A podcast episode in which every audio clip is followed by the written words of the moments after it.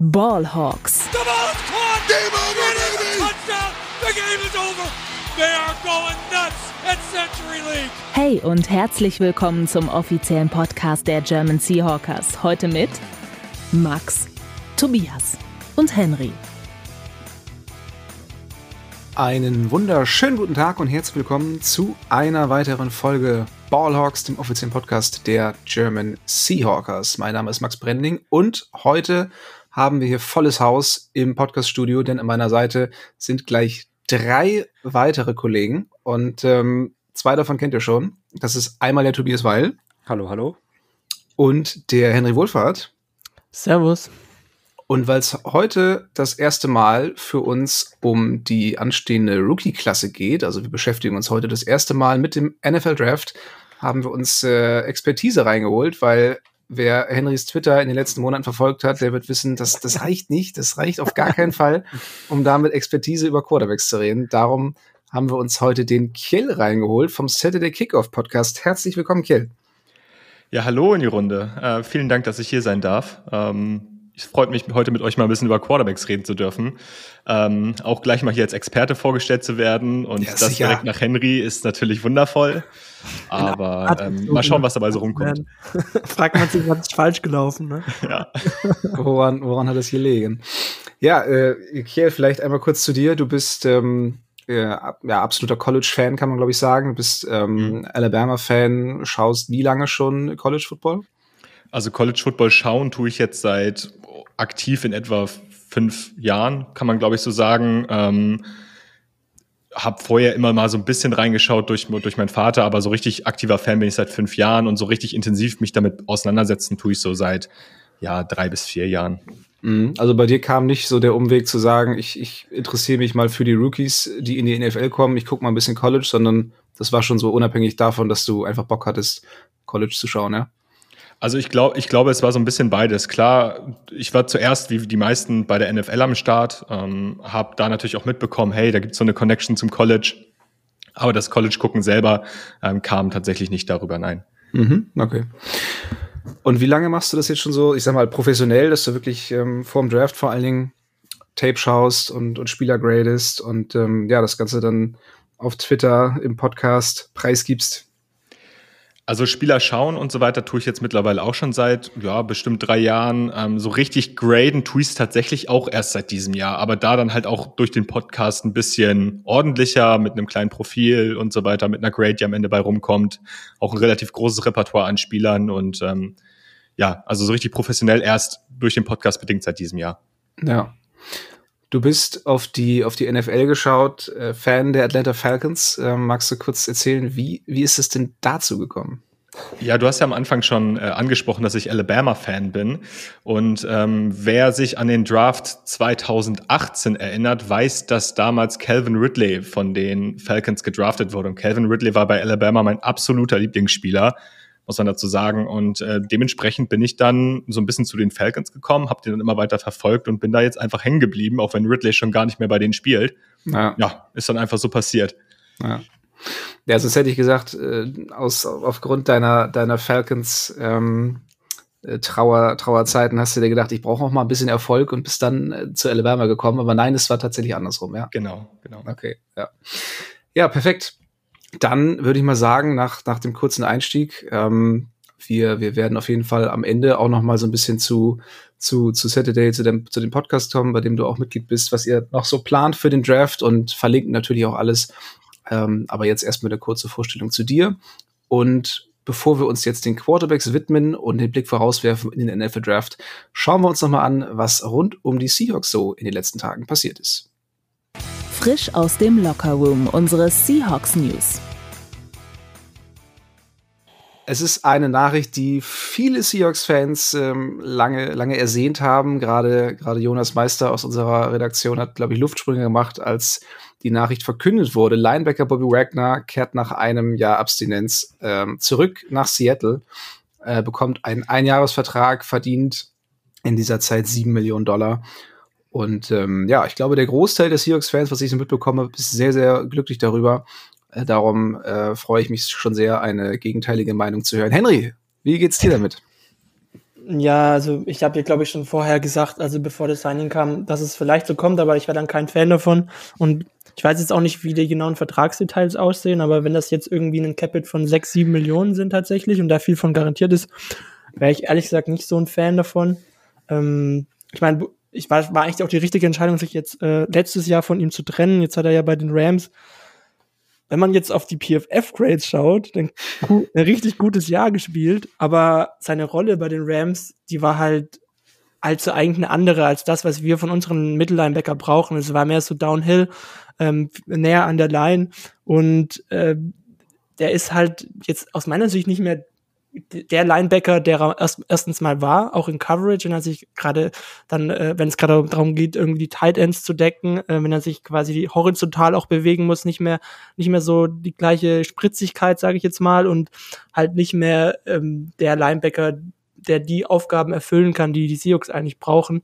Und ähm, ich meine, wir haben ja auch schon über den Abgang von Cody Barton gesprochen und ich muss sagen, den hätte ich für den Preis dann eher genommen als den Bobby Wagner, weil der ist halt noch jünger und, und kann, kann diese Coverage-Aufgaben äh, halt, glaube ich, eher noch erfüllen als Bobby Wagner. Aber nichtsdestotrotz lasse ich mich da auch gern positiv überraschen, aber ich bin jetzt nicht irgendwie wie die meisten Seahawks-Fans äh, total begeistert von dem Signing, muss ich ganz ehrlich sagen.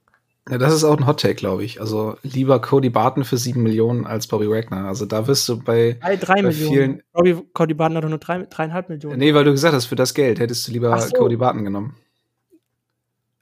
Kann man einen Case für machen, finde ich. Also, muss ich. Also ein Hot Take dann, okay. Ja, das ist halt so. Ja, ja. Tobi, wie, wie schaut's bei dir aus? Ähm, bist du, bist du froh? Bist du, bist du auch ein bisschen überrascht, verärgert oder irgendwas dazwischen? Ja, ich habe an sich wenig hinzuzufügen. Ähm, ich, aber ich glaube, letztes Jahr gab es ja einen guten Grund, warum man ihn entlassen hat. Das hatte ähm, teilweise auch sportliche Gründe aus meiner Sicht, aber natürlich auch dieser riesige Capit, der damals ähm, auf ihn zukam. Das waren irgendwie 20 Millionen, glaube ich, damals. Und deswegen auch irgendwie folgerichtig die Entlassung, die ja dann auch nicht ganz so toll gelaufen ist. Ich meine, ich kann jeden Fan verstehen, der sich jetzt irgendwie darüber freut, dass äh, Bobby Wagner wieder zurück ist. Aber ich glaube auch, dass er sportlich jetzt uns äh, nicht allzu viel bringt. Ähm, man muss halt gucken, was für eine Rolle man für ihn hat. Und wenn es wirklich diese limitierte Rolle ist und limitiert ist es nicht mal die Snap-Anzahl, sondern wirklich dieses äh, nah an der Line und ähm, am besten gar nicht mehr in Coverage irgendwie zu droppen, äh, dann ja, kann das natürlich irgendwie sportlich überraschen, aber ich bin jetzt auch nicht so der größte Fan. Ich glaube, ähm, ja, es ist schon, also so eine Art Do-It-Now-Move ist jetzt vielleicht ein bisschen zu viel gesagt, aber es ist halt schon irgendwie mit, mit einem Jahr sieben Millionen und einem äh, ja, Spieler jenseits der 30 irgendwie so ein Move, den solche Titelfavoriten irgendwie machen. Ähm, der, der Need auf Linebacker war enorm, aber ja, aber ob er sich da jetzt äh, einen großen Gefallen getan hat und dann nicht, ähm, ja, vielleicht eine andere Option oder im Draft kann man ja immer noch nachlegen, das, das geht ja trotzdem noch. Äh, ja, also ich bin jetzt auch nicht so der größte Fan von dem Signing, ganz ehrlich. Ja. Ja, vielleicht Kiel, du als, als Außenstehender, ähm, Tobi hat es angesprochen, Win-Now-Modus, wenn man sich die NFC anschaut, die ist ja momentan wirklich schon wahrscheinlich so offen wie in den letzten 10, 15 Jahren nicht mehr. Ähm, es gibt eigentlich kaum Elite-Quarterbacks, ähm, abgesehen von Desmond Ritter natürlich bei den Falcons. äh, äh, wie, wie schätzt du, also ist das ein Move, den du an, an, an Seahawks-Stelle gemacht hättest? Also siehst du es als Win-Now-Move äh, Move? und wenn ja, sind die Seahawks in der Position im Falle also in dem Fall, dass, dass Gino Smith nochmal so eine Saison hinbekommt, in der Position zu sagen, komm, ne, diese, diese Liga, diese, diese Conference ist so offen, wir versuchen es jetzt einfach mal. Also ich als Außenstehender finde die Seahawks und den Plan, den sie für die kommende Saison haben, ehrlicherweise gerade noch sehr, sehr schwer einschätzbar. Äh, ich meine, es ist halt irgendwo ein Feel-Good-Signing für viele Fans. Ja. Und ich denke, dass ähm, das bei den Seahawks auch relativ weit oben auf der Liste stand, wenn es um die positiven Dinge vom Signing ging. Ähm, ich kann mir vorstellen, dass er sofort eine Hilfe sein wird, in welcher Rolle auch immer am Ende des Tages. Klar, die NFC ist mega offen, äh, mega offen. Ähm, ich weiß jetzt nicht, ob die Seahawks komplett im Win Now sind, aber es wird auf jeden Fall ein Signing sein, was sie kurzfristig ein Stück weit verbessern wird, weil, wie gesagt, Bobby Wagner ist in der Rolle, in der er halt gespielt hat, immer noch ein sehr, sehr guter Spieler. Ob es jetzt das eine, ob es jetzt der eine Move ist, der die Seahawks nach oben katapultieren wird, wage ich mal anzuzweifeln.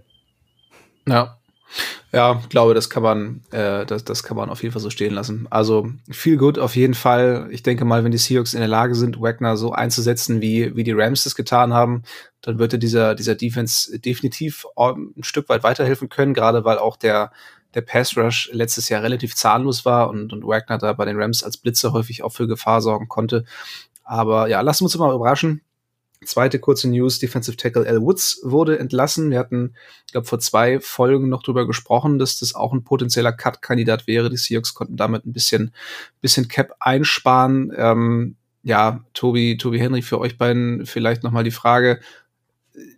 Auf der positiven Seite natürlich die Einsparung, äh, was, was das, was Capspace angeht, auf der negativen Seite, aber auch die Tiefe in der Defensive Line ist natürlich nach wie vor schwierig auch wenn Woods jetzt kein Elite-Spieler mehr war, aber ähm, ist es sinnvoll, diese, diese Line so auseinander zu reißen und, und ja, irgendwie von einmal so, so ein bisschen auf links zu drehen? Ja, rein qualitativ eigentlich schon, weil ich glaube, mit dem äh, Line-Play, vor allem auf Defensive Tackle, kann man vielleicht letzte Saison nicht so unbedingt zufrieden sein, aus meiner Sicht. Ähm, ob man jetzt L. Woods dann äh, auch noch entlassen muss, wenn man Shelby Harris und Puna Ford entlassen hat, ähm, wage ich mal ein bisschen zu bezweifeln. Man hat sich da jetzt irgendwie auch ein großes Loch aufgemacht auf der Position. Ähm, Puna Ford ist ja auch weiterhin Free Agent, L. Woods eigentlich auch. Vielleicht holt man ihn ja noch wieder, äh, könnte ich mir eigentlich recht gut vorstellen, dass man da nur ein bisschen den Cap-Hit drücken würde, aber ähm, ja, es hat mir jetzt nicht äh, gefallen, dass man ähm, da jetzt irgendwie komplett äh, keinen Spieler mehr quasi hat, also der wirklich diesen Nose-Tackle da auch geben kann. Ja. Wäre halt Ja, ja, riskant, wenn man ohne jetzt einen Nose-Tackle in den Draft geht. Also das, davon wäre ich halt kein Fan. Also ich bin schon, gehe schon davon aus, dass da noch irgendwie was passiert, dass irgendjemand geresigned oder halt gesigned wird. Ja. Ja, also an der Position kann man auf jeden Fall noch mal gespannt sein, was die Seahawks sich da einfallen lassen. Aber ja, das ist jetzt auch kein, keine Riesennachricht gewesen. Ich, ich ähm, wie gesagt, wir hatten es erwähnt, dass das passieren könnte. Jetzt haben die Seahawks den Move tatsächlich gemacht. Und ja, das war es soweit auch schon. Äh, wer ein bisschen mehr über die Free Agency Signings der Seahawks haben will und einen kleinen Recap bekommen möchte, der kann sich gerne noch mal die letzte Folge anschauen. Da hat Henry mit unserem Podcast Neuzugang Yannick äh, drüber gesprochen über die, äh, ja, über den ersten Rutsch der Free Agency, über äh, die Moves der Seahawks. Und darum bleiben heute nur die beiden kleinen News. Aber an der Stelle würde ich sagen, können wir uns dann auch ähm, ja, nach vorne, äh, können wir dann auch nach vorne blicken, einen Blick nach vorne werfen auf den NFL Draft und schauen in dieser ersten Preview-Woche auf die Position der Quarterbacks. Touchdown Seahawks! Competition Wednesday, das Thema der Woche. Die große Frage, was tun die Seahawks mit Pick Nummer 5? Wir können es nicht beantworten, aber natürlich hat da jeder so seine Meinung zu und jeder ähm, ja, wünscht sich die eine oder andere Position, beziehungsweise den einen oder anderen Spieler. Vielleicht kann jeder ja einmal kurz ähm, äh, ja, sagen, was, was er sich oder welchen Spieler, beziehungsweise der Spieler nicht, aber welche Position er sich für Pick Nummer 5 wünschen würde. Kiel, vielleicht äh, kannst du immer anfangen. Also, einen Wunsch hast du sicher nicht für die Seahawks, aber aus, ähm, aus, aus neutraler Sicht, äh, nehmen wir mal an, du wärst der GM der Seahawks, was würdest du tun, ähm, wenn du, wenn du diese Entscheidung treffen müsstest?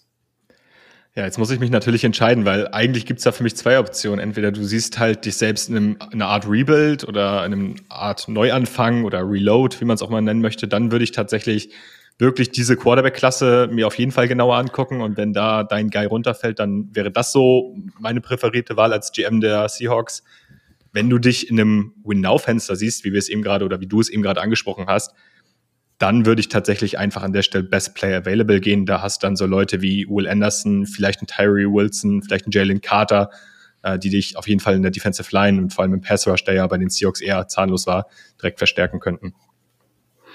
Ja, also wahrscheinlich eher ein bisschen flexibel bleiben. Tobi, wie, wie schaut's bei dir aus? Ja, ich glaube, sie hat halt einfach alle Optionen. Ähm, wenn auf fünf ein Quarterback, der, der ja, wir können es ja schon mal vorwegnehmen, bisschen, eine, es gibt ja so eine, eigentlich eine Top 4 im Konsens, die, glaube ich, jeder irgendwie von eins bis vier in irgendeiner Reihenfolge gerankt hat.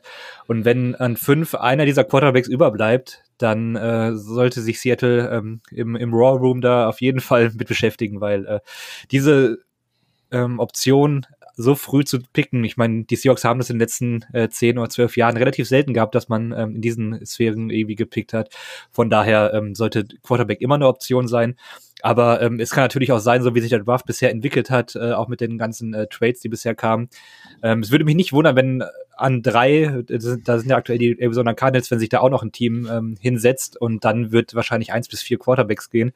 Ja, und dann hat man aber, glaube ich, äh, mit Will Anderson oder Jalen Carter, der eventuell vom Seahawks Board ist, mit den ähm, charakterlichen Sachen, die da aktuell so ähm, passiert sind, Aber dann äh, kann man sich ja trotzdem, äh, ich glaube ich, sehr nachhaltig verstärken.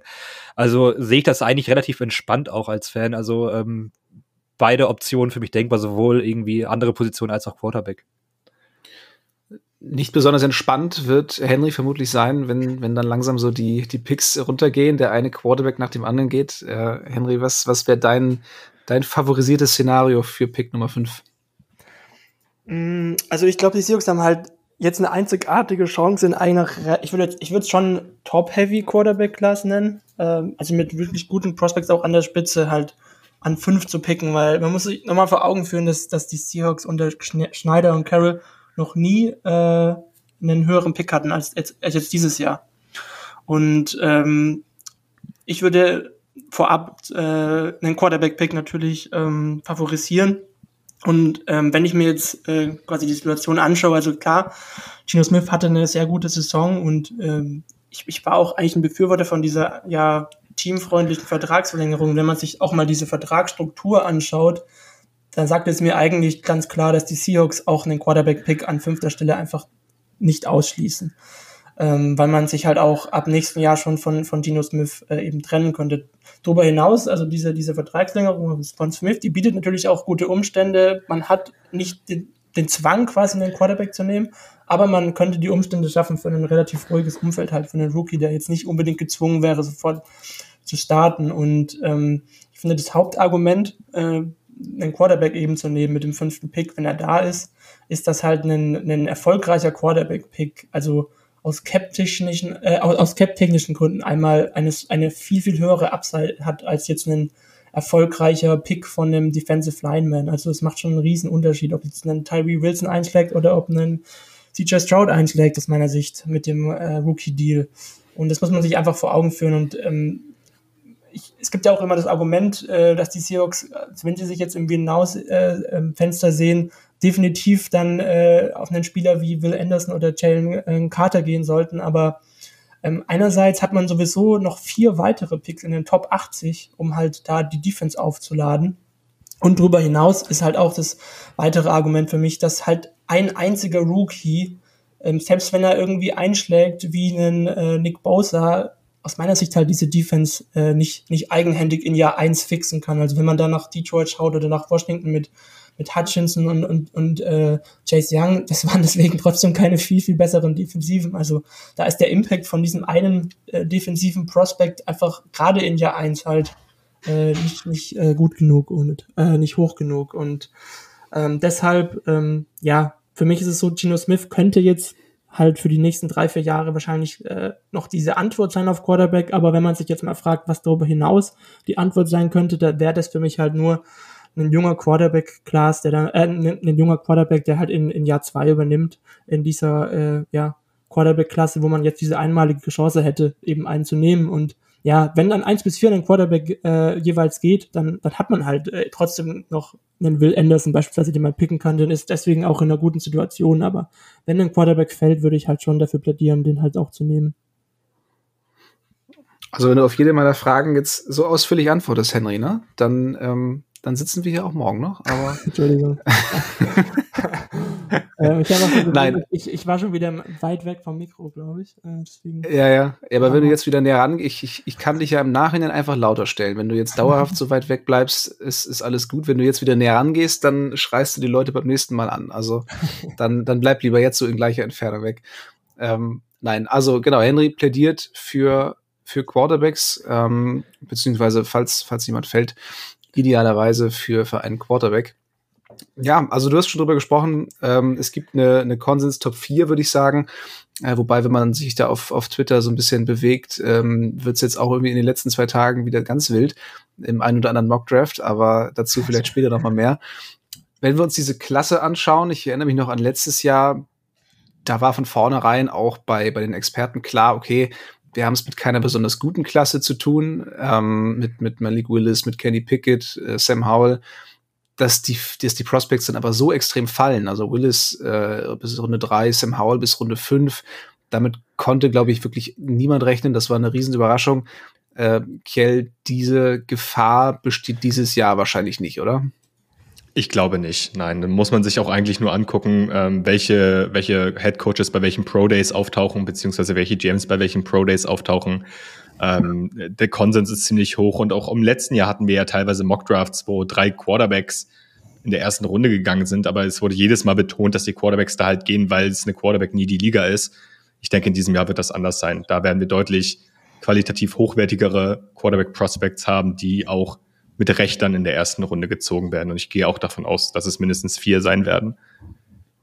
Also du bist auch, du würdest dich auch als Fan der Klasse so ein bisschen outen. Also hast du, hast, hast Spaß gemacht beim Gucken und, und hast, ähm, würdest sagen, ist schon, schon eine qualitativ hochwertige Klasse, ja? Ja, auf jeden Fall in der Spitze. Also hinten raus wird's dann, flacht's ein bisschen ab. Da gibt's dann vielleicht noch ein, zwei Namen, die ganz interessant werden, aber vor allem in der Spitze sind auf jeden Fall genügend Quarterbacks dabei, wo ich sage, den könnte man auf jeden Fall eine gute bis sehr gute NFL-Karriere voraussagen. Ja. Tobi, wie, wie schaut's bei dir aus? Wie hat dir die Klasse insgesamt gefallen? Grundsätzlich auch sehr gut, vor allem in der Spitze. Ähm, die Tiefe, beziehungsweise so diese Quarterback-Prospects in der mittleren Runde, die sind so ein bisschen ausgedünnt worden, weil viele irgendwie noch ans College zurückgegangen sind. Also so zum Beispiel äh, Michael Phoenix ähm, von Washington, den hatte ich mir schon mal so ein bisschen angeguckt. Der hat dann irgendwie dann doch gesagt, er geht noch mal ans College zurück. Ähm, Bo Nix fand ich auch ganz okay ähm, für, für, diese, für diesen zweiten oder dritten Tag irgendwann. Ähm, die sind aber jetzt alle nicht in Draft gegangen. Dadurch ist äh, die Tiefe für mich jetzt nicht so krass gegeben, ähm, wie man eigentlich dachte, aber die Spitze auf jeden Fall sehr gut. Ja. Ja, das ist, glaube ich, eine, eine hervorragende Voraussetzung für eine extrem spannende Draftnacht. Ich habe auch schon, schon richtig Bock, muss ich sagen. Ähm, ja, ich würde mal sagen, wir, wir, fangen an mit den, mit den, mit den Prospects, mit unserer, ja, mit unseren Top 4 Spielern. Äh, kleiner Disclaimer schon mal. Ich habe es äh, den Jungs eben im Vorgespräch schon gesagt. Ähm, ich habe schon auch Tape geschaut, aber deutlich weniger intensiv ähm, als die anderen drei. Von daher werde ich mich jetzt hier größtenteils so ein bisschen mit der Moderatorenrolle äh, zufrieden geben. Und ähm, ja, ich glaube, drei, drei Personen reichen auch, um jetzt ausführlich hier die, die Prospects zu besprechen.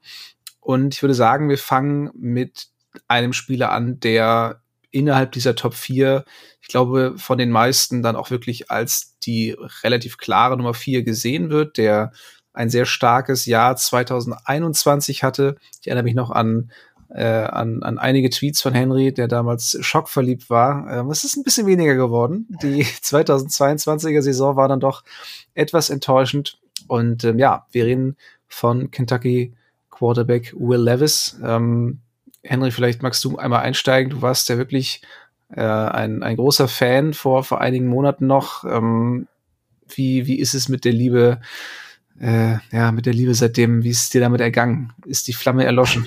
Ich mag ihn immer noch. Ähm, und der wäre auch letztes Jahr mein Quarterback 1 gewesen, muss ich sagen. Also mit ein bisschen Abstand auch.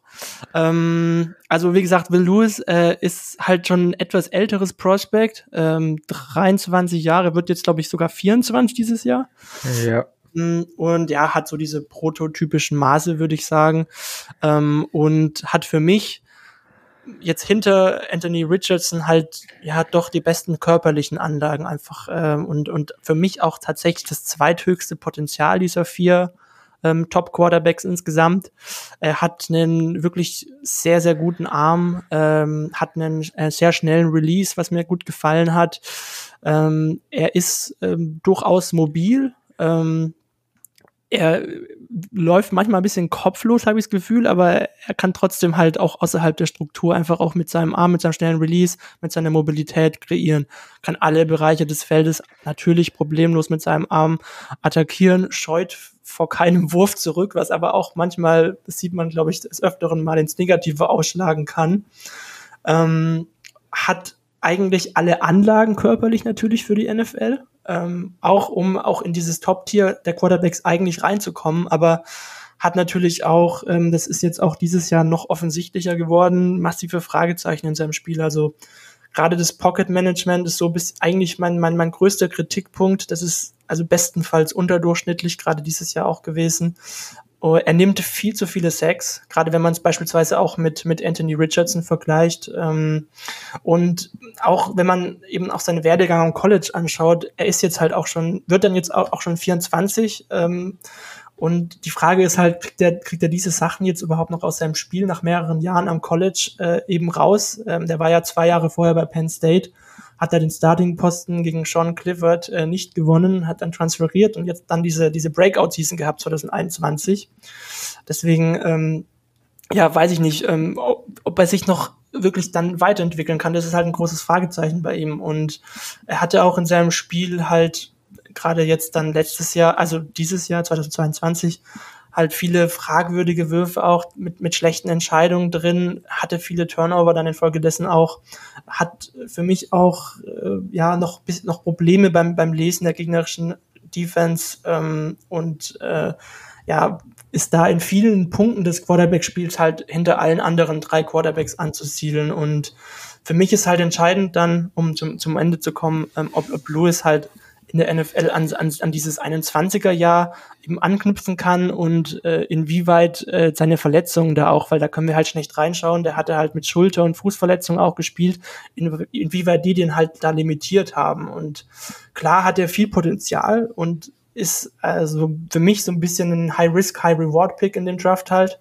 und muss halt einfach viele, viele Boxes trotzdem noch checken, weil er halt diese, diese Schwächen noch in seinem Spiel hat, die andere, die die anderen drei Quarterbacks halt nicht mehr checken müssen. Ähm, und ist dann jetzt tatsächlich, ich habe mich jetzt noch umentschieden, am Ende des Tages mein Quarterback 4 geworden, wenn gleich die alle, gleich ich die alle recht eng zusammen habe.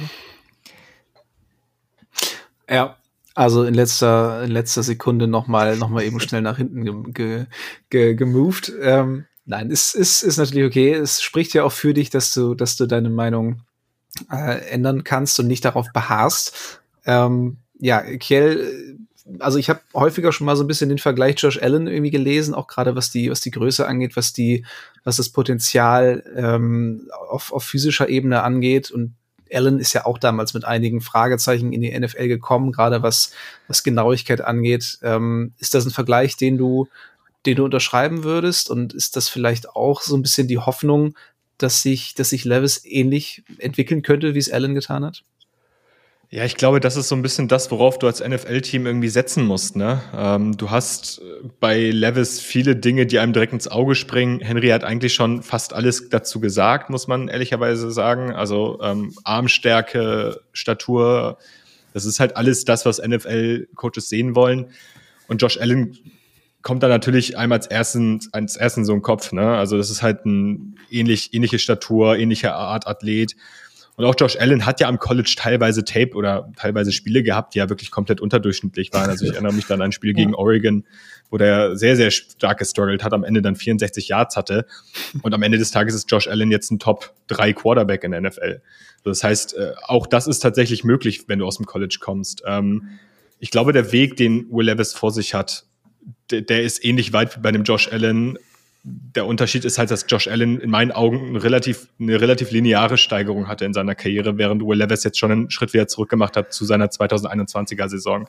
Und klar, der war verletzt und das muss man auch berücksichtigen, gerade wenn es ums Thema Footwork geht oder äh, ja, auch alles, wo einfach so seine Physis mit reinspielt, ne, dann musst du das irgendwie mit in Betracht ziehen. Aber gerade was so das Lesen des Feldes angeht, etc., da habe ich so meine Bedenken. Und klar, da kann er improven. Da gibt es viele Quarterbacks, die auch später in der Karriere, nach ihrer College-Karriere noch einen Sprung machen. Das ist auch das, worauf NFL-Teams setzen werden. Aber äh, für mich aus der Top-Gruppe wahrscheinlich das, ja, hat er wahrscheinlich den weitesten Weg zu gehen. So kann man es, glaube ich, ganz gut zusammenfassen. Ja, auf jeden Fall ein, ein Projekt. Ich meine, Projekte sind, äh, sind Rookies in der Regel alle, aber, ähm, ja, aber Levis wie du gesagt hast, auf jeden Fall ein langer Weg. Äh, Tobi, wie hat er wieder dir gefallen? Gibt es noch Punkte, die, die bis jetzt noch nicht angesprochen wurden, die du noch, ähm, die dir noch auf dem Herzen liegen? Mm, nö, nicht so richtig. Ähm, ist vielleicht aber auch ein ganz guter Case, weil Henry ja auch immer sehr euphorisch ist. Vielleicht äh, die College-Saison dann oder abwarten, bis die Leute in Draft gehen. Also es ist halt ähm, bei der linearen Entwicklung wäre Levis wahrscheinlich auch jetzt bei mir höher gelandet, ähm, aber die letzte Saison, ähm, ja, ich weiß nicht, Tape lügt selten oder äh, lügt nicht, ich weiß es nicht, aber es äh, hat mir irgendwie wenig gefallen. Man muss sagen, äh, was ich mir noch notiert hatte, die stärksten Spiele hat er komischerweise gegen Georgia. Ähm, und Georgia hat ja, äh, ja letzten Jahre, letzten zwei Jahre also mit die beste äh, Defense im College Football äh, irgendwie gestellt und da hat er mir sehr gut gefallen. Ähm, ich weiß auch, dass die NFL ihn, ihn sehr positiv sehen wird, beziehungsweise ähm, ich werde auch kein Team verteufeln, das ihn irgendwie in der ersten Runde und auch früh in der ersten Runde nimmt. Ähm, dafür sind die Anlagen einfach, ähm, ja, als Gesamtpaket einfach zu gut. Aber ich war jetzt auch ähm, von vielen Dingen ähm, jetzt wirklich nicht angetan. Äh, wir hatten schon über das Pocket Movement gesprochen, aber äh, auch mit dieser Athletik und mit seinem Arm, also vor allem die Genauigkeit bei tiefen Bällen, die hat mir zum Beispiel auch so extrem ähm, missfallen, dass ich da eben auch nicht äh, ja äh, sonderlich drüber hinwegsehen konnte. Ich, und ähm, wie gesagt, jeder kann ihn in der ersten Runde ziehen. Ich habe ihn aber jetzt tatsächlich rein vom Tape her auch in der zweiten Runde eher von der Grade. Also ähm, mhm. ja, es ist schon irgendwie ähm, ein weiter Weg, äh, dass ich den sehe, dass der ein konstanter Starter ist in der NFL und äh, aus den Anlagen dann noch mehr macht. Ja, was, ich vielleicht dazu, was ich vielleicht noch dazu sagen wollen würde, ist, es macht echt keinen Spaß, der Kentucky Offense zuzuschauen. also vom Play Calling her und auch vom Talent, das da noch mit, rum, mit rumläuft auf dem Platz. Also die O-Line dieses Jahr war halt auch wirklich nicht gut und das kam halt noch dazu, dass er halt limitiert war von der Mobilität her und das dann auch wirklich, ja, in, in wirklich schlechten Spielen, auch von, von Levels, aber von der ganzen Offense auch gemündet. Ich glaube, was man dieser Kentucky Offense auf jeden Fall lassen muss, ist, dass sie relativ viele Elemente hat, die auch in der NFL so anzutreffen sind. Also gerade so, was das Play under Center angeht. Ähm, das muss man dem lassen. Aber da hat Henry schon einen Punkt. Der hat keine guten Umstände, wahrscheinlich aus dieser Top-Gruppe auch die schlechtesten Umstände gehabt. Und ähm, kurz mal zu meiner Grade. Ich habe dem halt auch theoretisch eine frühe zweite Runde gegeben, aber ich habe dann auch irgendwo das Mindset, gut, wenn ein Team in der frühen zweiten Runde dieser, diesen Quarterback zieht, dann zieht das gleiche Team wahrscheinlich den Quarterback auch in der ersten Runde. Deswegen würde ich es auf jeden Fall nicht kritisieren, wenn da in der ersten Runde ein Shot drauf genommen wird. Ja, ich würde kein Team dafür kritisieren, vor allem auf Quarterback mit der 4-4-Option und ja. so weiter. Also ja. äh, das ist eigentlich ein No-Brainer, dann wenn man irgendwie das, so ein Prospect hat und dann sagt, okay, vielleicht machen wir da was raus und ob der Pick jetzt versenkt ist oder nicht, ist dann auch egal. Ja. Ach, ich habe mir noch aufgeschrieben, throws a pretty ball. also, also, also, wie meinst du das? Wunderschönen Spiral. Ach so, okay. Ja, ja. Trifft zwar keinen Receiver, aber er fliegt schön. Ja. Prioritäten setzen. Ich hatte auch, ich glaube, im Spiel gegen Florida war das, hatte irgendwie äh, einen richtig, richtig schönen Wurf äh, über, ich glaube, müssten um die 60 Air Yards gewesen sein. Also der war völlig absurd. Ähm, hat mir, hat mir sehr gut gefallen. Ähm, ja, also so viel zu, zu Levis. Ich ähm, ja, habe auch nichts mehr hinzuzufügen. Ähm, Henry, du meintest noch, äh, die Kentucky sei nicht so schon anzusehen. Ich finde zumindest optisch, die, diese, die Karos machen schon ein bisschen was her. Also, so dieses Blau-Weiß, ist ein bisschen wie so ein, wie so ein blaues Kroatien. Also, ähm, gefällt mir, gefällt mir auf jeden Fall. doch nicht Saturday Kicker, ja. wo wir die äh, Uniformen be äh, bewerten hier. du, ich muss ja auch, ich muss ja irgendeinen Mehrwert liefern hier. Wenn ich schon nichts sportlich beitragen kann, dann äh, bewerte ich einfach die Trikots und die Helme. ähm, auch, äh, auch, mal, auch, mal was, auch mal beisteuern hier. Ich bin ganz ja, froh, dass du nicht mal weitergeben. Mal gucken, was die, was die Jungs so sagen, wenn ihr sagt, dass euch Kentucky gut gefällt. Also, äh, weiß ich nicht. Also nehme mich mal mit raus, bitte. Aber äh, zum Glück hast du nicht die Anekdoten erzählt, die jetzt jeder schon über Will Levis tausendmal wiedergegeben hat. Ähm, die können wir auch gerne überspringen und gerne zum nächsten gehen. ja, ich hatte vorhin so einen schönen Übergang. Als du meintest, das beste Spiel gegen Georgia, ähm, wollte ich eigentlich direkt zu, zu CJ Stroud übergehen, der auch ein, ein sehr, sehr gutes Spiel gegen Georgia hatte. Ähm, wahrscheinlich, ja, ich weiß, ich meine, ich, ich, hab, ich, ich schaue aktiv kein College Football, aber ich glaube, ähm, das war wahrscheinlich eines seiner besten Spiele überhaupt im College, oder? Ja, kann man glaube ah. ich so sagen. Ah. Ja. Ja, CJ Stroud, ähm, auch eigentlich ähnlich wie, wie Levis, sehr, sehr gute Quarterback-Maße, ein bisschen kleiner mit 6'3, etwas leichter, 214 Pounds, äh, Levis, glaube ich, bei 229 ähm, aber trotzdem eigentlich fast Gardemaße. Ähm, wurde von vielen so ein bisschen als, als reiner Pocket-Passer abgestempelt. Ähm, das hatte ich gelesen, bevor ich mir Tape angeschaut habe, war dann doch echt positiv überrascht, ähm, dass, er, dass er doch auch sehr gut zu Fuß ist, äh, auch durchaus aus, aus vollem Lauf, äh, aus, aus Play-Action beim Scramble dann auch sehr, sehr schöne Bälle nochmal anbringen kann. Also äh, ich muss sagen, insgesamt ähm, hat Stroud mir, mir sehr gut gefallen und es ist ja auch so ein Ding, wenn man kein College Football schaut, kann man ja relativ voreingenommen dann auch ins Tape reingehen. Und ähm, von daher war ich, war ich da sehr angetan von ihm und äh, war, wie gesagt, etwas überrascht, dass er, dass er von einigen so ein bisschen als, als weniger mobil und, und reiner Pocket Passer dargestellt wurde. Ähm, ja, wer, wer mag, wer mag anfangen? Ja, ich ganz gerne, weil ich glaube ich ähm, ja zu ihm viel zu sagen habe, beziehungsweise ihn ja auch sehr positiv sehe. Ähm, äh, also CJ Stroud ist für mich einfach, im, ja, ich glaube, also mit einem gewaltigen Abstand schon so der, der Quarterback im Draft, der für mich auch am weitesten im Quarterback-Play an sich ist. Äh, man darf natürlich nicht ähm, von, äh, unerwähnt lassen, dass er bei Ohio State unglaubliche Umstände hatte, aber ähm, wie er wirft, ähm, wie genau er wirft, wie er die Bälle wirklich in, auf die Spots platziert, äh, das ähm, kann in der Klasse für mich jetzt keiner in der äh, Qualität, die er da gezeigt hat. Ähm, er lobt auch mal irgendwie die Würfe über die Verteidiger, also er hat ein bisschen Variation in seinen Würfen drin und ähm, ich glaube, unterm Strich kann man einfach sagen, Stroud kann wirklich jeden Wurf machen. Also ähm, da traue ich ihm alles zu, dass er alle Konzepte, alle äh, Mitteldistanz, äh, kurze Distanz, tiefe Pässe, dass er irgendwie alles bedienen kann in der NFL. Ähm, hat eine sehr saubere Wurfmechanik dazu, trifft viele gute Entscheidungen, wobei man muss eben äh, muss sagen, er hatte auch viel Zeit, diese Entscheidungen oder diese Reads in der Defense zu machen. Ähm, Pocket Movement fand ich okay, also da hat er ähm, so ein bisschen ja, so, so leichte Schwächen gezeigt. Er scheint manchmal der Protection nicht so ganz zu vertrauen und flüchtet dann vielleicht etwas zu schnell. Ähm, er droppt auch sehr tief in die Pocket, was ähm, ab und zu mal ein Problem im Timing werden kann, ähm, ist aber jetzt für mich nicht der größte Punkt. Und ähm, ja, du hast ja Spiele gegen Georgia ähm, vorhin schon genannt und ja, da ist für mich halt die Upside in Stroud drin, die ihm ja jetzt im Draft-Prozess so ein bisschen, ja, wie, wie soll ich sagen, also so aberkannt wurde.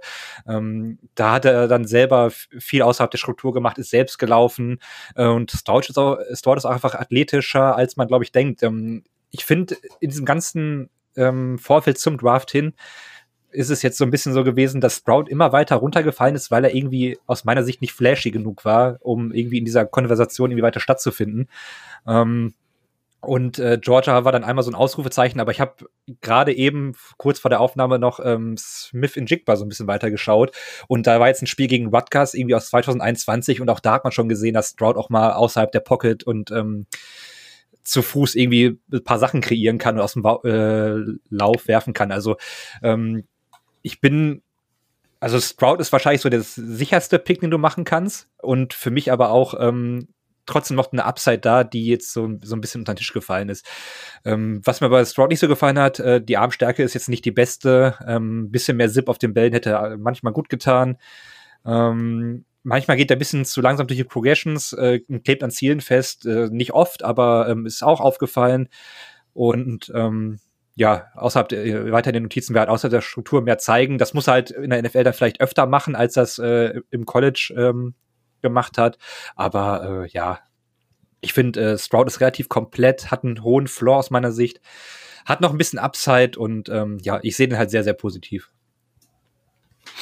Ja, kann ich, kann ich so mitgehen. Also, äh, wie gesagt, du hast dich natürlich deutlich intensiver damit beschäftigt, aber ja, mir hat er, mir hat er auch sehr gut gefallen und ähm, ich habe jetzt nicht ganz so viele Spiele geschaut, aber ähm, ich war, wie gesagt, sehr überrascht ähm, von seiner, von seiner Mobilität, aber eben auch, ähm, ja, so dieser, dieser Reife irgendwie. Also, er wirkte oft wirklich sehr, sehr abgeklärt und ähm, ich meine, diese, diese Zeit, die er hatte, wenn er beispielsweise zu den, zu, zu, den Texans geht, die haben auch eine sehr gute Offensive Line, da, da die, die tun gerade so ein bisschen alles, äh, um, um dem kommenden Rookie-Quarterback ein gutes Nest zu bereiten. Also ich glaube, wenn er, ähm, wenn er, wenn er nach Houston geht, dann ähm, ja, könnte er auch da die Möglichkeit haben, ähm, könnte er da die Zeit bekommen, seine Progressions in Ruhe durchzugehen und äh, ja, würde ihm sicherlich helfen.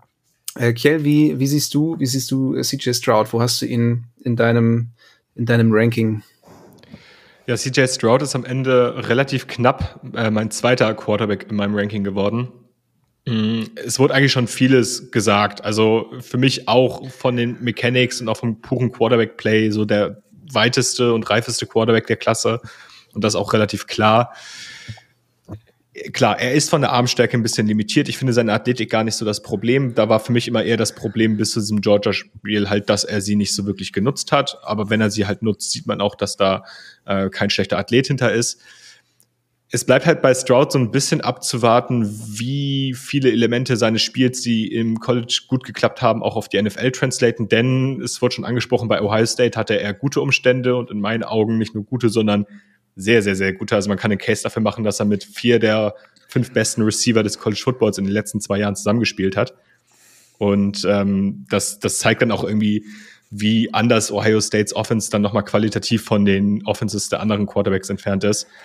Gleichzeitig hat er sie natürlich auch super executed, hat halt ähm, Würfe gezeigt, äh, gerade was so die Antizipation auch über die Mitte des Feldes zwischen Linebacker und Safety auf diesem Level. Da hat er einfach Würfe, Würfe gebracht mit einem ganz, ganz tollen Touch, die hier bei anderen so ein bisschen vermisst wurden.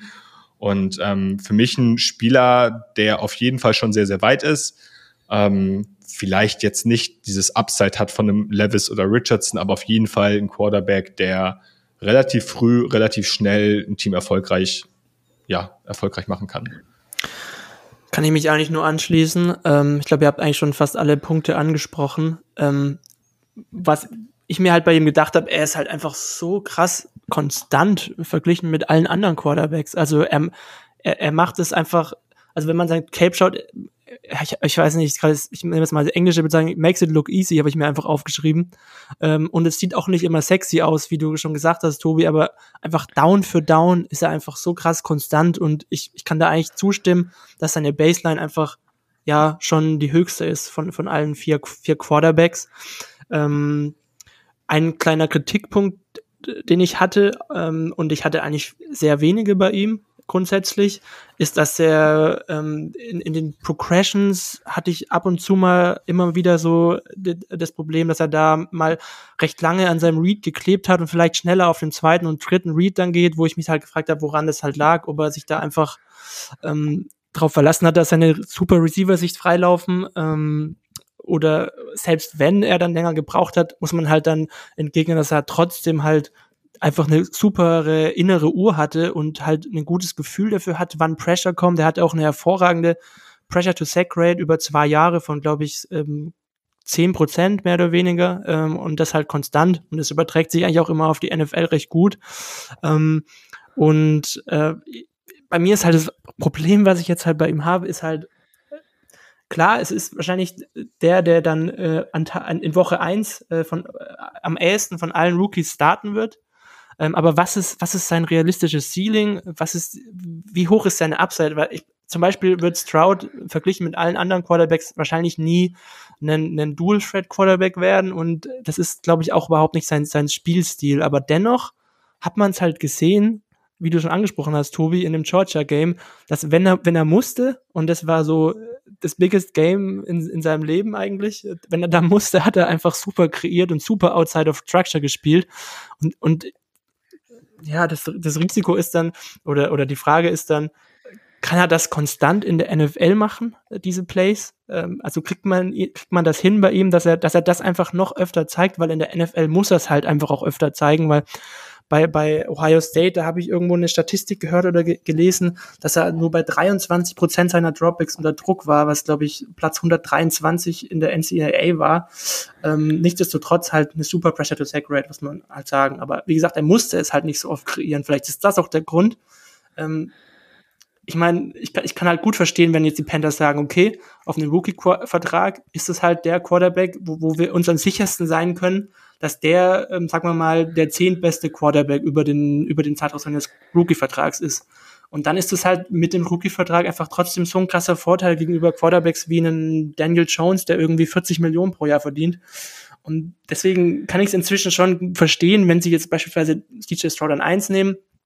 Dennoch muss ich sagen, ist mein Quarterback 3 am Ende des Tages geworden, aber ganz knapp nur, ähm, dass ich dann lieber mit der Upside gehen muss, aber das ist halt auch so ein Ding in dieser Quarterback-Klasse, da kommt es halt, glaube ich, auch am Ende drauf an, was einem halt wichtiger ist oder was, was so der, was so der persönliche Geschmack ist. Will man lieber auf diesen High-Upside-Guy gehen oder auf diesen sehr, sehr hohen Floor mit ja, Upside, wo man nicht genau weiß, wie hoch die Upside ist. Also ich weiß nicht, vielleicht mal eine Frage in die Runde. Was ist für euch so der absolute NFL Best Case für, für CJ Stroud? Also für mich ist das, äh, also sagen wir mal so, ähm, ich finde den Vergleich Jared Goff total bescheuert, aber Jared ja, Goff bei den Rams, äh, das eine Jahr war ja wirklich äh, wie auf Steroiden. Und, ich meine, Goff ging zum Super Bowl zum Beispiel ja. auf Rookie-Vertrag. Und das, das sehe ich halt und sogar eigentlich einen Tick mehr, weil er einfach athletischer ist. Also, äh, weiß nicht, ähm, Top 8 oder sowas. Ist für mich halt das, was CJ Stroud, also so eine Geno-Saison wie letztes Jahr zum Beispiel, könnte es CJ Stroud äh, aus meiner Sicht ähm, locker schaffen. Also für mich wäre es irgendwas zwischen, ja, Gino und Burrow wahrscheinlich. Nicht ganz Burrow, aber so ein kleines Stück dahinter. Er wird nie in die Top-Riege vorstoßen, da, das, da sehe ich ihn einfach nicht. Aber alles dahinter, da, das wäre so mein, mein Ceiling für ihn. Hm. Ja, und ich glaube, vielleicht ja, es ist halt immer, immer schwierig. Ähm, wir reden ja immer viel über Upside und einen Floor und so weiter. Und ähm, ja, ich glaube, da muss man, könnte wahrscheinlich ganze Folgen füllen, wenn man diese Begriffe mal wirklich äh, ausdiskutiert. Und ja, äh, genau, es ist halt immer total schwierig zu sagen. Also ähm, wenn man, glaube ich, äh, rein vom Tape her geht, dann, dann ist es irgendwie ähm, ja, ist halt ein gewisser Floor. Wenn man dann ein bisschen Fantasie hat, sagt man, okay, der hat auch noch äh, ein bisschen Entwicklungsspielraum. Aber ähm, Henry, der jetzt zum Beispiel eher auf diese, auf diese athletischen äh, Monster steht, der sagt dann zum Beispiel eher, ja, also dann ähm, versuche ich immer auf die ähm, Upside zu gehen. Aber im Endeffekt ist dann halt immer äh, die Frage, wie oft wird diese Upside überhaupt erreicht? Und äh, da nehme ich halt in, neun von zehn Fällen wahrscheinlich lieber Stroud ähm, als zum Beispiel jetzt Levis. Also und äh, da vielleicht kann ich da vielleicht was entgegnen, wenn man wenn man sich jetzt die NFL-Welt anschaut, dann will ich ja diesen Top Quarterback und organisational diese organisationalen Zwänge verstehe ich natürlich, dass, dass, dass irgendwie ein GM auf dem Hot Seat oder ein Headcoach auf dem Hot Seat und sagt, sie, sie holen sich GJ Stroud. Aber von der was man ja haben will, ist, ist ein Josh Allen oder ein, ein, ein äh, Justin Herbert, sage ich jetzt mal, oder ein Joe Burrow. Na gut, wobei Herbert, Burrow, das sind ja jetzt auch keine athletischen Freaks. Also ähm, Herbert definitiv. Auf ja gut, der hat einen krassen Arm, aber das sind das sind ja keine keine, keine Dual Threat Quarterbacks wie jetzt Allen oder wie wie wie Levis oder Richardson, die jetzt in den Draft kommen. Also das ist ja immer noch okay, mal ein Unterschied. Also bei, bei Burrow fair, bei Herbert sehe ich es eigentlich schon so, dass er sehr athletisch ist. Aber gut, das ist ja gut, das ist jetzt die, die Fun-Frage. Ähm, nichtsdestotrotz, man, ich wollte einfach nur den Punkt machen, dass man will ja diesen Top, Top Quarterback und wir haben ja gerade schon gesagt, wir sind uns ziemlich sicher, dass er das wahrscheinlich nicht werden würde. Ähm, aber ja, ich verstehe auch den Punkt von Tobi. Wie gesagt, wie wahrscheinlich ja, ist, dass Will Levis diese ganzen Boxes checken wird und diese Riege erreicht. Natürlich, klar, verstehe ich. Na. Und für mich ist halt, äh, ich habe keine Zwänge in irgendeiner Form und für mich ist halt relativ klar auch die Eins. Also äh, so, mhm. mhm. ja, also ich habe halt, ich, ich kann halt äh, trotzdem irgendwie frei sagen, wie ich, wie ich die sehe und bewerte und trotzdem ist er halt irgendwie für ja, mich ja. vom Tape her auf Eins. Ähm, was ich jetzt, äh, da wir gerade Herbert kurz äh, fallen lassen haben, ist, ist für mich eigentlich eine ganz gute Parallele, jetzt nicht unbedingt vom Spielertyp, sondern ähm, ich glaube, Herbert war so mit der eine der ersten Jahrgänge, wo ich überhaupt mal so ein bisschen mit Scouting angefangen habe. Und der hatte damals dieses Spiel, ich glaube, das war Pack 12 Championship Game. Ähm, Herbert kam aus einer, muss man sagen, aus einer sehr biederen Oregon Offense damals, ähm, wo er, ich weiß nicht, gefühlt 50 Prozent oder mehr ähm, einfach irgendwelche Screenpässe spielen musste und ähm, das Tape auch wirklich äh, wenig genießbar war. Und dann war dieses Pac-12 Championship Game, das war, glaube ich, mit das letzte oder vorletzte College Game von Herbert überhaupt. Und da hat man dann irgendwie auch gesehen, so wie jetzt ähm, bei Stroud gegen Georgia, also es war irgendwie so ein Big-Time-Game ähm, und Herbert hat auf einmal äh, selbst kreiert, ist selbst gelaufen und hat einfach da diese Upside gezeigt. Und das war halt, das ist halt für mich diese Parallele, die ich ziehe, ähm, weil das irgendwie für mich damals so ein äh, Learning war, was ich daraus gezogen habe, dass ähm, ist natürlich eine kleine Sample Size, aber man hat es gesehen und ähm, diesen Fehler, wie ich Herbert damals eingeschätzt habe, quasi mhm, möchte ich jetzt ja. ungern bei Stroud machen, ähm, weil man sagt, okay, er hat es aber nur mal da gezeigt, aber er hat es halt im, im wichtigsten Spiel gezeigt und deswegen werte ich dieses Georgia-Spiel auch relativ hoch, weil ähm, ja, das für mich halt irgendwie schon so gezeigt hat, da könnte es für Stroud auch hingehen, wenn man ähm, ja da so ein bisschen Fantasie hat und vielleicht auch ein gutes Umfeld oder so. Das war Stroud. übrigens auch der Grund, warum ich jetzt dann doch noch Stroud vor Lewis gesetzt habe, weil ich mir das Georgia Game gestern nochmal angeguckt habe und es ist halt schon fair, wenn man, wenn man sagt, okay, ich glaube daran, dass er das halt auch konstant zeigen kann. Und deswegen, ähm, ja, kann ich das schon nachvollziehen, durchaus, klar. Er ist sich dem auch ein Stück weit selbstbewusst gewesen. Also hat auch im Pre-Draft-Prozess ein paar Mal betont, dass er ganz gerne am College ein bisschen mehr gelaufen wäre. Andererseits ja. musste er es halt auch fast nie, ne? Ja. Deswegen genau. ist halt auch so eine, so eine Frage, wird man das in der NFL dann vielleicht auch einfach öfter sehen? Vielleicht eine, eine Sache nochmal, Tobi, du hattest es angesprochen, wir, wir werfen jetzt viel oder ne, mit, mit so Begriffen um uns, äh, Upside, Floor etc. Ähm, darum vielleicht, Gail, an dich einmal die, die Frage für alle, die ja mit, eigentlich mit dem Scouten noch gar nicht so in Kontakt gekommen sind. Wie schafft man es denn, so eine, so eine Projection für die NFL zu treffen? Also man kann sich die Spieler ja anschauen und in dem Fall jetzt bei Stroud zum Beispiel sagen, Mensch, der gefällt mir sehr gut Und dann dieser nächste Schritt zu sagen, okay, ähm, kann sich das auch so, kann er das auch in der NFL zeigen? Oder dieser Spieler hat mir zwar im College besser gefallen, aber bei dem anderen Spieler, glaube ich, wird ein besserer NFL-Spieler. Also wie kann man das irgendwie kurz, kurz einmal zusammenfassend erklären für alle, die, die sich ein bisschen wundern, warum finden sie die Spieler so gut, aber trauen ihnen keine gute NFL-Karriere zu oder haben als, als Vergleich nur so ein, so ein Jared Goff ja, ich glaube, man muss am Ende des Tages immer so ein Stück weit gucken, was oder welche Elemente aus dem Quarterback-Play funktionieren gut in der NFL, welche haben am College gut funktioniert und translaten gut auf die NFL. Also gerade so eine Sachen wie, kann er die Mitte des Feldes attackieren oder ähm, auch, auch so ein Stück weit ähm, wie, wie gut ist, also Henry jetzt vorhin angesprochen, wie gut ist so das Pocket Management, Pressure to Sack Rate ist ein ganz interessanter Stat. Äh, all die Sachen, wo man sagt, okay, das translated gut auf die NFL, das ist, klappt im College, das wird in NFL klappen, die Elemente sollte man sich auf jeden Fall ein Stück weit, also sollte man sich genauer angucken. Und natürlich auch so ein bisschen dann halt auch schauen, okay, bei welchen Elementen des Quarterback-Plays traue ich diesem Spieler noch äh, Verbesserung zu? Wo sehe ich einzelne Flashes, die mir persönlich den Mut geben, zu sagen, okay, das wird später noch besser werden? Oder gibt es halt Spieler, die einfach in ihrem Spiel ähm, körperlich beziehungsweise auch aus anderen Gründen limitiert sind und dementsprechend, äh, dass man da dementsprechend keinen Sprung erwartet. Und ähm, wir haben jetzt zum Beispiel bei uns so ein Stück weit, also wir haben so ein System entwickelt, ähm, so eine kleine Tabelle mit verschiedenen Elementen des Quarterback-Plays, die haben wir jeweils ein bisschen gewichtet, haben denen dafür dann Noten gegeben und ähm, ja, je nachdem, wie wichtig wir einzelne Sachen finden, zum Beispiel beim Quarterback kommen dann so eine Sachen wie Processing oder Arm Strength hinzu. Ähm, je nachdem, wie wichtig wir die Sachen finden, desto höher gewichten wir sie dann auch in unserem Ranking. Und wenn Quarterbacks dann in den jeweiligen Bereichen gute Noten bei uns bekommen, dann denken wir auch, dass sich das gut auf die NFL projecten lässt und dass man dann auch davon ausgehen kann, dass der Quarterback ähm, in der NFL ein guter Spieler werden könnte. Ja, ein ähnliches System habe ich auch, dass äh, bestimmte Kategorien einfach gewichtet werden. Ähm, das hilft mir enorm, äh, bestimmte äh, ja, weiß nicht, Voreingenommenheiten so ein bisschen zu beseitigen, wenn man dann ja. vor, vor diesen Punkten sitzt und sagt so, ja, okay, also so gut war da eigentlich jetzt nicht. Ich kann ihm da jetzt nicht irgendwie volle Punktzahl geben. Also ist für mich ein System, was sich bewährt hat, aber immer auch weiter ähm, sich entwickelt und ähm, ja, kann ich einfach jedem empfehlen. Ich meine, das wird dann natürlich sehr, äh, er wird schon fast wissenschaftlich, wenn man so möchte, ein bisschen viel Aufwand. ähm, aber für die Leute, die einfach mal einsteigen wollen, ähm, schaut euch Tape an und ganz ehrlich, äh, geht zu Twitter und fragt oder äh, fragt uns beim Podcast, das wird irgendwie ankommen, dann können wir auch gerne mal Fragen beantworten. Oder wenn ihr jetzt mal irgendwelche Fachbegriffe auch nicht hier in der, in der Folge irgendwie ähm, gecheckt habt, äh, meldet euch, äh, ihr werdet Antworten irgendwie in einer Form bekommen.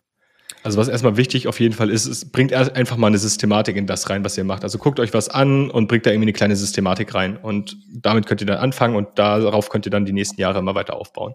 Ja, ich kann es ja sagen, also ich, ich, ich schreibe auch sehr viel auf, was ich einfach sehe. Ähm, ich mache Notizen und äh, dann irgendwelche Stichpunkte oder halb ausformulierte Sätze ähm, je Spiel und am Ende wird daraus irgendwie eine Zusammenfassung, Stärken, Schwächen, ähm, so, ein, so ein kleines Fazit.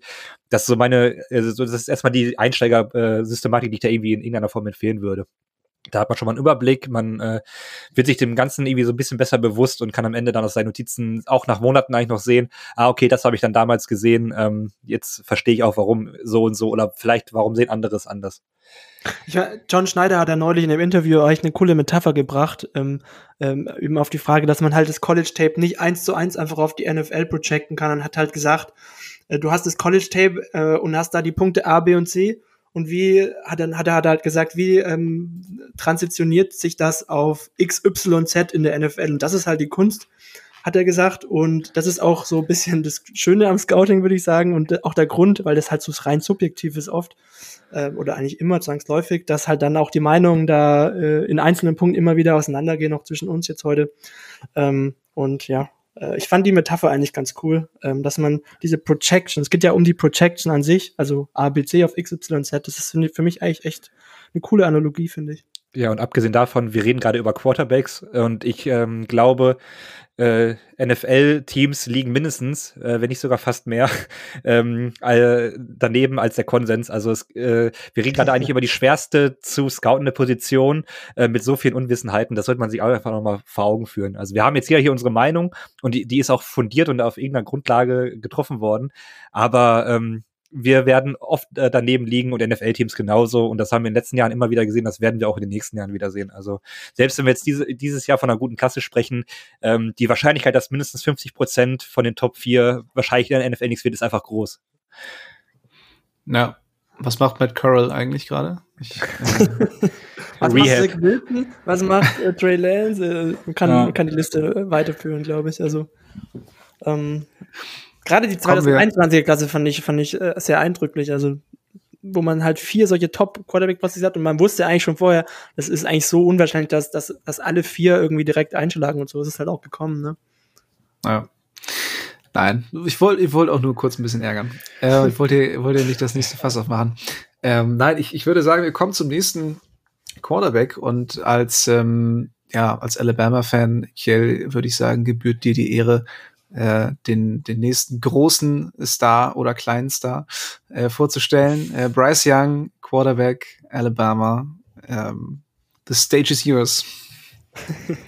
Ja, Bryce Young. Ähm, ich meine, als Alabama-Fan hat, hat man ihn einfach lieben gelernt. Ne? Es ist halt einfach ein cooler Typ. Um jetzt mal weg vom puren Quarterback-Play zu gehen, ist einfach ein cooler Typ, mega sympathischer Dude. Ich denke, die meisten Teams, die ihn interviewen werden, werden ihn lieben. Ähm, war dann natürlich auch, was vielleicht gar nicht so schlecht ist, auch ein sehr, sehr guter Quarterback am College. Ähm, hat halt einfach einige Stärken und auch in einigen Bereichen dann auch noch mal weiter ähm, als ein Stroud, woanders dann vielleicht nicht aber hat halt einfach im puren Quarterback-Play auch schon diverse Sachen gezeigt, die in der NFL gut funktionieren werden. Also gerade, ich habe es eben angesprochen, Pässe über die Mitte, die bei eigentlich kleineren Quarterbacks gar nicht so äh, üblich sind, dass das so gut funktioniert. Darin war er sehr gut. Wirft mit super Antizipation, äh, ist auch einfach in der Pocket super, ähm, super clean unterwegs, hat dann super Pocket Management, ein super Creation Talent, ähm, kann die meisten Armengel, ist eigentlich ein sehr, sehr kompletter Quarterback, aber was bei ihm so ein bisschen das Problem ist, und da kommen wir wieder zum Thema, wie gut lassen sich manche Dinge auf die NFL projecten. Bryce Young wäre halt ein absoluter Outlier, was das Quarterback-Play beziehungsweise die Quarterback-Position angeht. Also der ist halt 15 groß. Ähm, das wäre, das ist das oberste Perzentil. Also im ersten Perzentil ist er da unterwegs. Ähm, wiegt 204 Pfund offiziell. Das ist das sechste Perzentil. Man kann aber davon ausgehen, dass er eher so auf 190 Pfund spielen wird. Ähm, und ist da dann halt einfach so von, der, von den Maßen so eine Ausnahme oder so eine Ausnahme, dass sich wahrscheinlich viele Teams doppelt und dreifach überlegen werden, draften wir den jetzt oder nicht. Ich würde behaupten, vom puren College-Tape hat Bryce Young wahrscheinlich das meiste gezeigt in der Klasse, hat auch einige Momente und Spiele gehabt, wo er trotz eines eigentlich immer starken Alabama-Teams äh, das Team komplett alleine auf die Schultern genommen hat, trotz seiner Größe. Und ähm, ja, es gibt halt einfach Probleme bei ihm aufgrund seiner Größe und auch, auf, auch aufgrund seines Spiels. Ich habe es gesagt, er hat ein super Creation Talent. Aber manchmal habe ich, stelle ich mir einfach die Frage, okay, was aus seinem Spiel wird in der Form so gut auf die NFL projecten? Also gerade viele Plays aus der Pocket, wo er rausscrambled, wo er eigentlich schon getackelt wird, wo er dann doch nochmal das Play macht. Ja, das klappt am College, das sieht am College super clean aus, super cool aus, aber klappt das gleiche Play auch dann, wenn da ein NFL Defensive End steht. Und ja, da stelle ich mir dann einfach so Fragen, die ich mir jetzt noch nicht beantworten kann. Und deswegen ist am Ende tatsächlich nur mein Quarterback 3 geworden, obwohl ich diesen Jungen über alles liebe. Vielleicht ja. noch kurz äh, hinzugefügt, ähm, vielleicht ist es nicht ganz so gut rausgekommen für die Zuhörer. Also ich glaube nicht, dass halt die Größe von ihm, also wie hoch groß ist er? Ich glaube 5'10, 5'11, also ich glaube knapp 5, 15, ja. Ich glaube, das ja. ist gar tatsächlich vielleicht für manche, aber ich glaube, es ist nicht das, die, die größte Sorge von den NFL-Teams, sondern einfach, dass er halt so schmächtig ist und die Frage, ähm, ob er zu verletzungsanfällig sein wird oder halt nicht. Ne?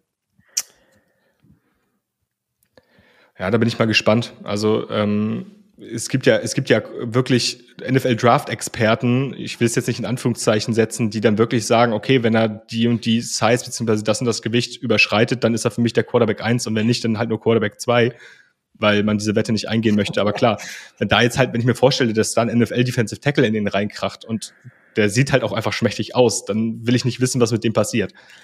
El Woods zum Beispiel. Der zum Beispiel. ja, also ich habe ähm, ähnlich wie Kiel Young auch auf drei. Es ist auch äh, ganz knapp und man muss auch sagen, die ersten drei bei mir sind halt eng beieinander. Levis fällt so ein bisschen ab. Ähm, was ich glaube, da hatten wir vor einigen Wochen oder Monaten käme so einen kurzen Austausch über die, die äh, Fußarbeiten, Wurfmechaniken von Young. Das ist so mit der größte Kritikpunkt, den ich denke, ich bin jetzt auch wirklich äh, wahrlich kein ähm, Mechanics-Experte, aber das war schon teilweise vogelwild und äh, konnte man wirklich klar sehen, wenn man sich so ein bisschen irgendwie mit Football beschäftigt, dass äh, das irgendwie nicht so war, wie es sollte. Ähm, Keller hat auch schon richtig gesagt, also das, das reine Tape an sich oder wenn man auch die Highlights von ihm guckt, die sind einfach äh, ziemlich krass, also das kann man nicht anders sagen.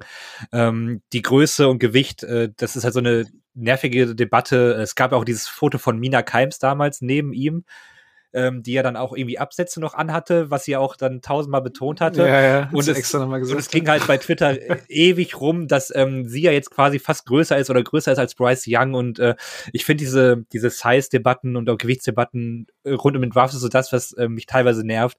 Ähm, mittlerweile habe ich aber über die Jahre auch gemerkt, okay, ähm, es hat schon also so bestimmte Measurements, die so ein Prospekt erfüllen muss, hat meistens schon irgendeinen Grund, auch wenn ich mich dagegen äh, lange gewehrt mhm. habe. Und ähm, da, da ist Young halt natürlich wirklich schon ein krasser Ausreißer. Ähm, ich glaube, vom, vom Abendtalent und von vielen Sachen, die er irgendwie mitbringt, äh, hat er das Zeug in der NFL irgendwie ähm, gut zu sein ich bin wirklich gespannt, wie der sich über die nächsten Jahre entwickelt. Ob er wirklich beim ersten äh, richtig heftigen Hit dann auch ähm, quasi auseinanderfällt oder ähm, ob er über, oder ob er es vielleicht schafft, sich da auch immer rauszuwinden, wie er es auf dem College ja auch äh, relativ häufig gemacht hat. Ähm, ja, aber natürlich nur das Beste zu wünschen. Ähm, ich glaube aber, äh, dass es äh, ja relativ schwer teilweise werden könnte, so ein paar ähm, Sachen, die er im College gemacht hat, in der NFL auch so zu zeigen. Aber ja, ich glaube nicht, dass äh, am Ende die Größe das, äh, das der entscheidende Faktor sein wird, ob die NFL-Karriere gelingt oder nicht. Ich finde gerade das Armtalent, was du angesprochen hast, ist bei ihm hart underrated. Also mhm. ähm, ja, gerade ja. auch was den Deep Ball angeht, da ist ja. er schon einer der besseren der Klasse, würde ich behaupten. Ich hatte da, ich habe da ein so ein 60 Jahre gegen Arkansas war das, glaube ich, im Hinterkopf ja. noch. Wo ich so, okay, alles klar. On the money, einfach 60 Air Yards, wo ich mir so dachte, okay. Krass. Ja, den habe also, ich ja auch gerade stehen. Ich gucke gerade in Notizen, ähm, ein Dot Downfield rund 65 Air Yards habe ich aufgeschrieben. Ja, genau, also das, das, war, der, ein Riesending. ja, ja. Oder auch ähm, gegen Georgia wo er Jameson Williams komplett vertraut, äh, eigentlich Cover 2, Jameson Williams schlägt den Safety mit einem Double Move und er ist noch nicht mal an ihm vorbei und der Ball ist schon in der Luft, 60 Yards downfield, on the money Touchdown. Äh, unglaublich. Ja, oder dieses, diese zweite Halbzeit gegen Texas, die war halt auch so ja. übelst krass. Also ja, also es gibt es gibt schon echt echt sehr hohe Hochs auf dem Tape, also das kann man nicht anders sagen.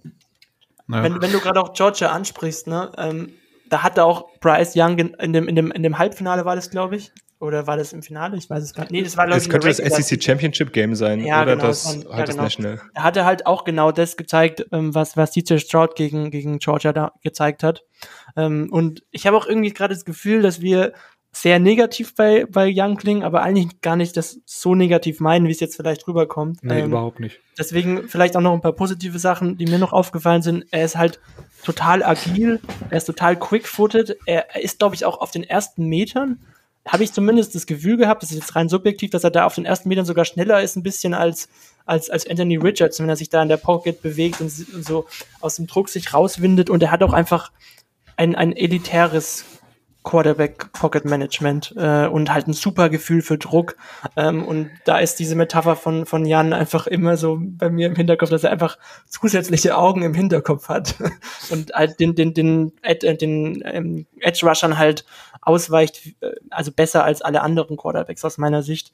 Ähm, dazu, äh, wenn man jetzt bei der Size ist, bei der Größe an sich, er, er wirft halt trotzdem gut über die Mitte ähm, finde ich, und auch konstant. Ähm, navigiert gut durch die Pocket und ich habe auch schon das Gefühl gehabt, er, er, muss sich diese, diese Throwing Lanes natürlich suchen, aber wie er das macht, das ist halt einfach auch super und super konstant auch.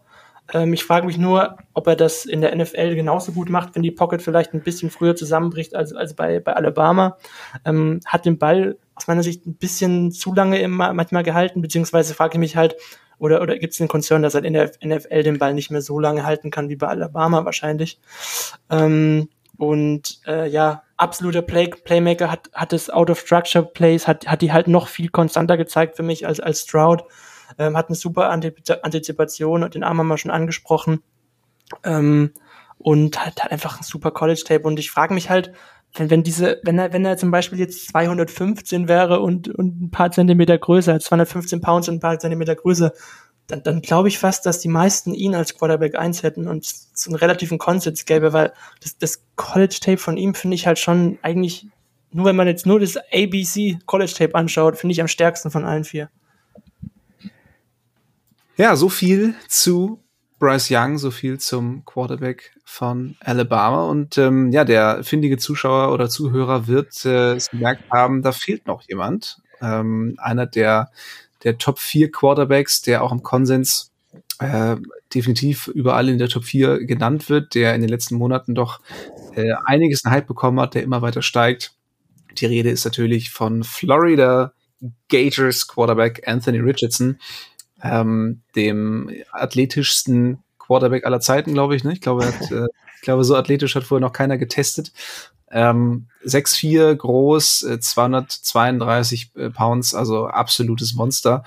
Ähm, ja, also ich glaube wirklich, der, der ist in den letzten, in den letzten Monaten auf einigen Draftboards ähm, ordentlich nach oben geschossen, gerade äh, auch durch das, durch das Combine-Testing und ähm, ja, auch bei einigen hier anwesenden ähm, mit Podcastern, glaube ich, ähm, nicht nur die Draftboards nach oben geschossen, sondern auch in die Herzen geschossen.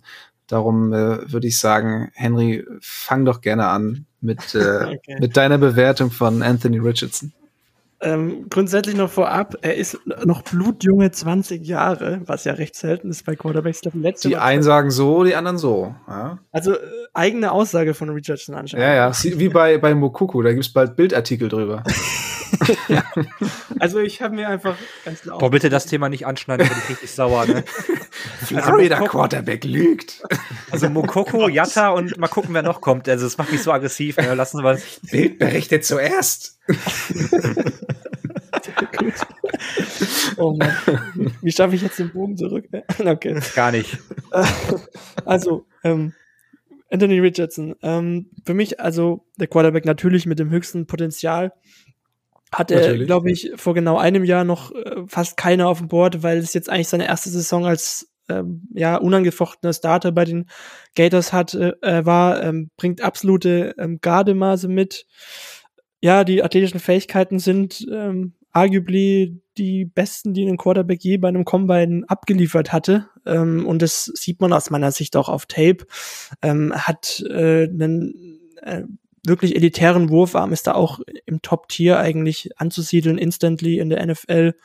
Hat einen wirklich sehr einzigartigen Mix aus Größe ähm, und Mobilität eben und ist da eigentlich auch direkt ähm, auf dem obersten NFL-Level anzu, anzusiedeln. Ähm, also für mich ist es so eine Mischung von seinem, von seinem Rushing-Style auch so ein bisschen aus, aus dem Frame von Cam Newton und so ein bisschen der Finesse von Lamar Jackson. Natürlich nicht die Finesse von Lamar Jackson, aber er ist halt ungewöhnlich ähm, agil und, und twitchy für mich irgendwie, obwohl er halt ähm, so groß und schwer ist halt. Er wiegt ja, glaube ich, 243 Pounds, glaube ich, bei der Combine, was ja echt krass ist. Ähm, ja, sein, sein großes Problem, das ist halt wirklich der Hauptkritikpunkt und da ist es natürlich auch verständlich, wenn Teams bei einem Nummer 1 Pick, Nummer 2 Pick oder halt einem Top 10 Pick ein bisschen abgeschreckt sind auf jeden Fall, ist halt seine Inkonstanz, ähm, die dann sich vor allem in, in ja wirklich mangelhafter Wurfgenauigkeit äh, eben niederschlägt. Also seine, seine Mechanics, ich bin da wirklich wahrlich kein Experte, aber für mich ist es halt so, die sind in, in vielen Plays da, aber halt in auch sehr, sehr vielen und bedeuten mehr als bei den anderen Quarterbacks äh, der Plays eben nicht.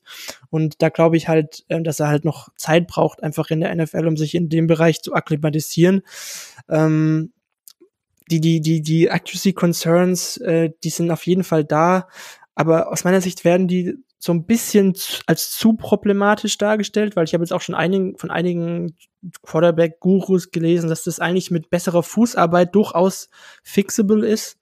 Ähm, was man vielleicht noch dazu sagen muss, ähm, auch das Right Receiver Core bei den Gators hat ihm da echt nicht geholfen und hat auch echt einige Bälle gedroppt da, ähm, was man, was auch so ein bisschen seine, seine Completion Percentage stark runtergeschraubt hat. Ähm, ansonsten, ähm, ich glaube, es war ja mal so der Take im, im, auf Twitter und Co. zu lesen, dass er halt ein sehr rohes Prospect wäre das ist Richardson halt für mich in keinster Weise und es hat sich jetzt, glaube ich, auch so ein bisschen auch wieder niedergeschlagen im Konsens, dass er tatsächlich nicht dieser rohe Prospect ist, zu dem er vor ein paar Monaten noch gemacht wurde. Ähm, er zeigt halt für mich in eigentlich fast allen Bereichen von, vom Quarterback-Spiel die notwendigen Ansätze, dass er halt in der Lage ist, sich auch noch da weiterzuwickeln, äh, weiterzuentwickeln.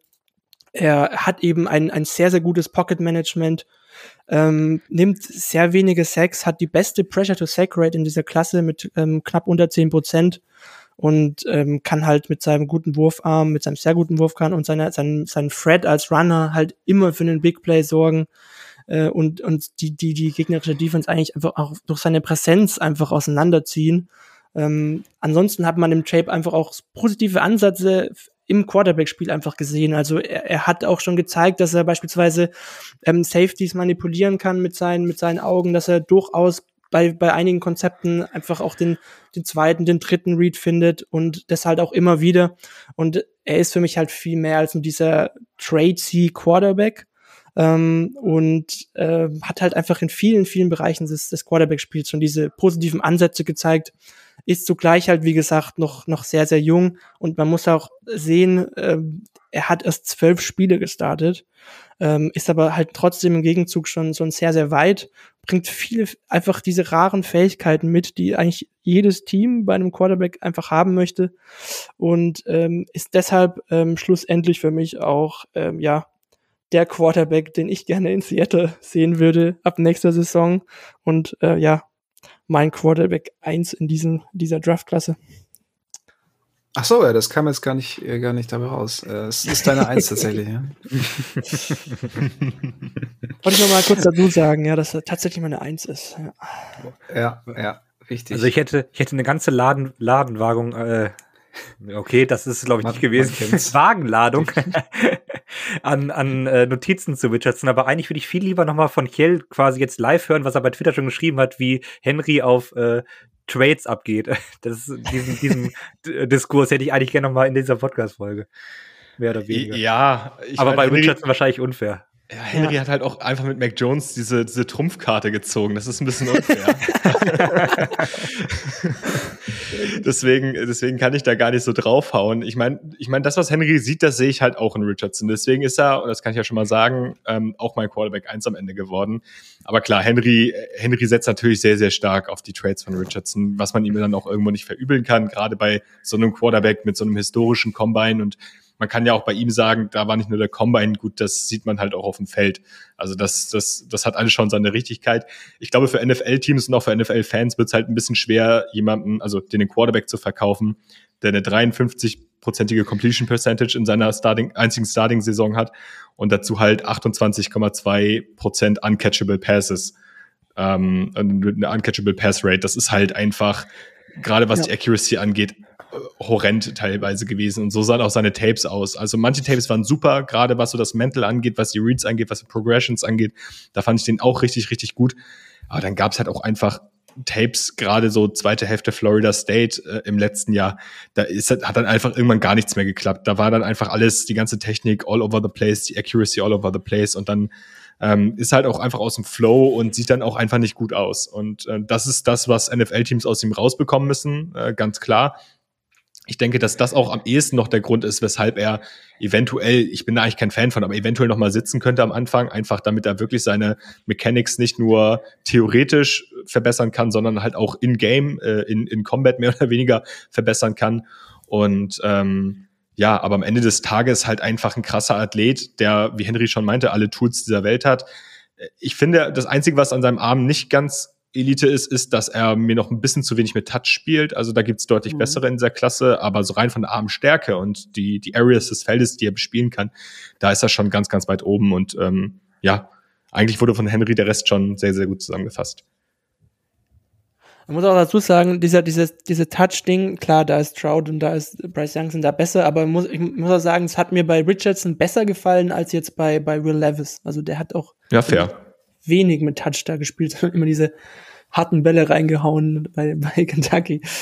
Ähm, ja, also das, das Problem ist auch, äh, oder, oder die Frage ist halt, ist diese Accuracy fixable? Ähm, und wenn das jetzt tatsächlich so mit der Footwork äh, zusammenhängt, äh, und das dann äh, eben, ja, wie bei anderen Quarterbacks, wo man es gesehen hat, also das prominente Beispiel ist ja immer Josh Allen mit der Accuracy, der hatte, glaube ich, auch eine 56 oder 55-prozentige Completion Percentage äh, über seine gesamte Karriere bei Wyoming.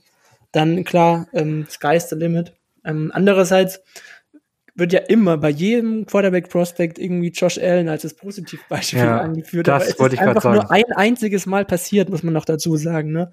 Also ähm, für mich ist halt Positive bei, bei, bei Richardson auch, dass er man auch irgendwie eine Entwicklung in den Spielen, also wenn er dann einen Look gesehen hat, wo er einen Fehler macht, dass er darauf reagieren kann, dass er aber auch in der Saison sich ähm, ein bisschen gesteigert hat, finde ich. Und, und äh, ich glaube, mit, mit noch mehr Erfahrung, die würde er halt brauchen, selbst wenn er dann erstmal vielleicht nicht direkt zum Einsatz kommt, äh, wo ich nicht weiß, ob ich das jetzt gut finden soll oder nicht, aber ich glaube, der, der, muss einfach auch spielen irgendwo äh, und, und Erfahrungen sammeln und man hat eigentlich, finde ich, schon gesehen, dass, dass, dass er sich verbessert äh, über die Saison und die Sample Size ist halt auch wirklich sehr, sehr gering.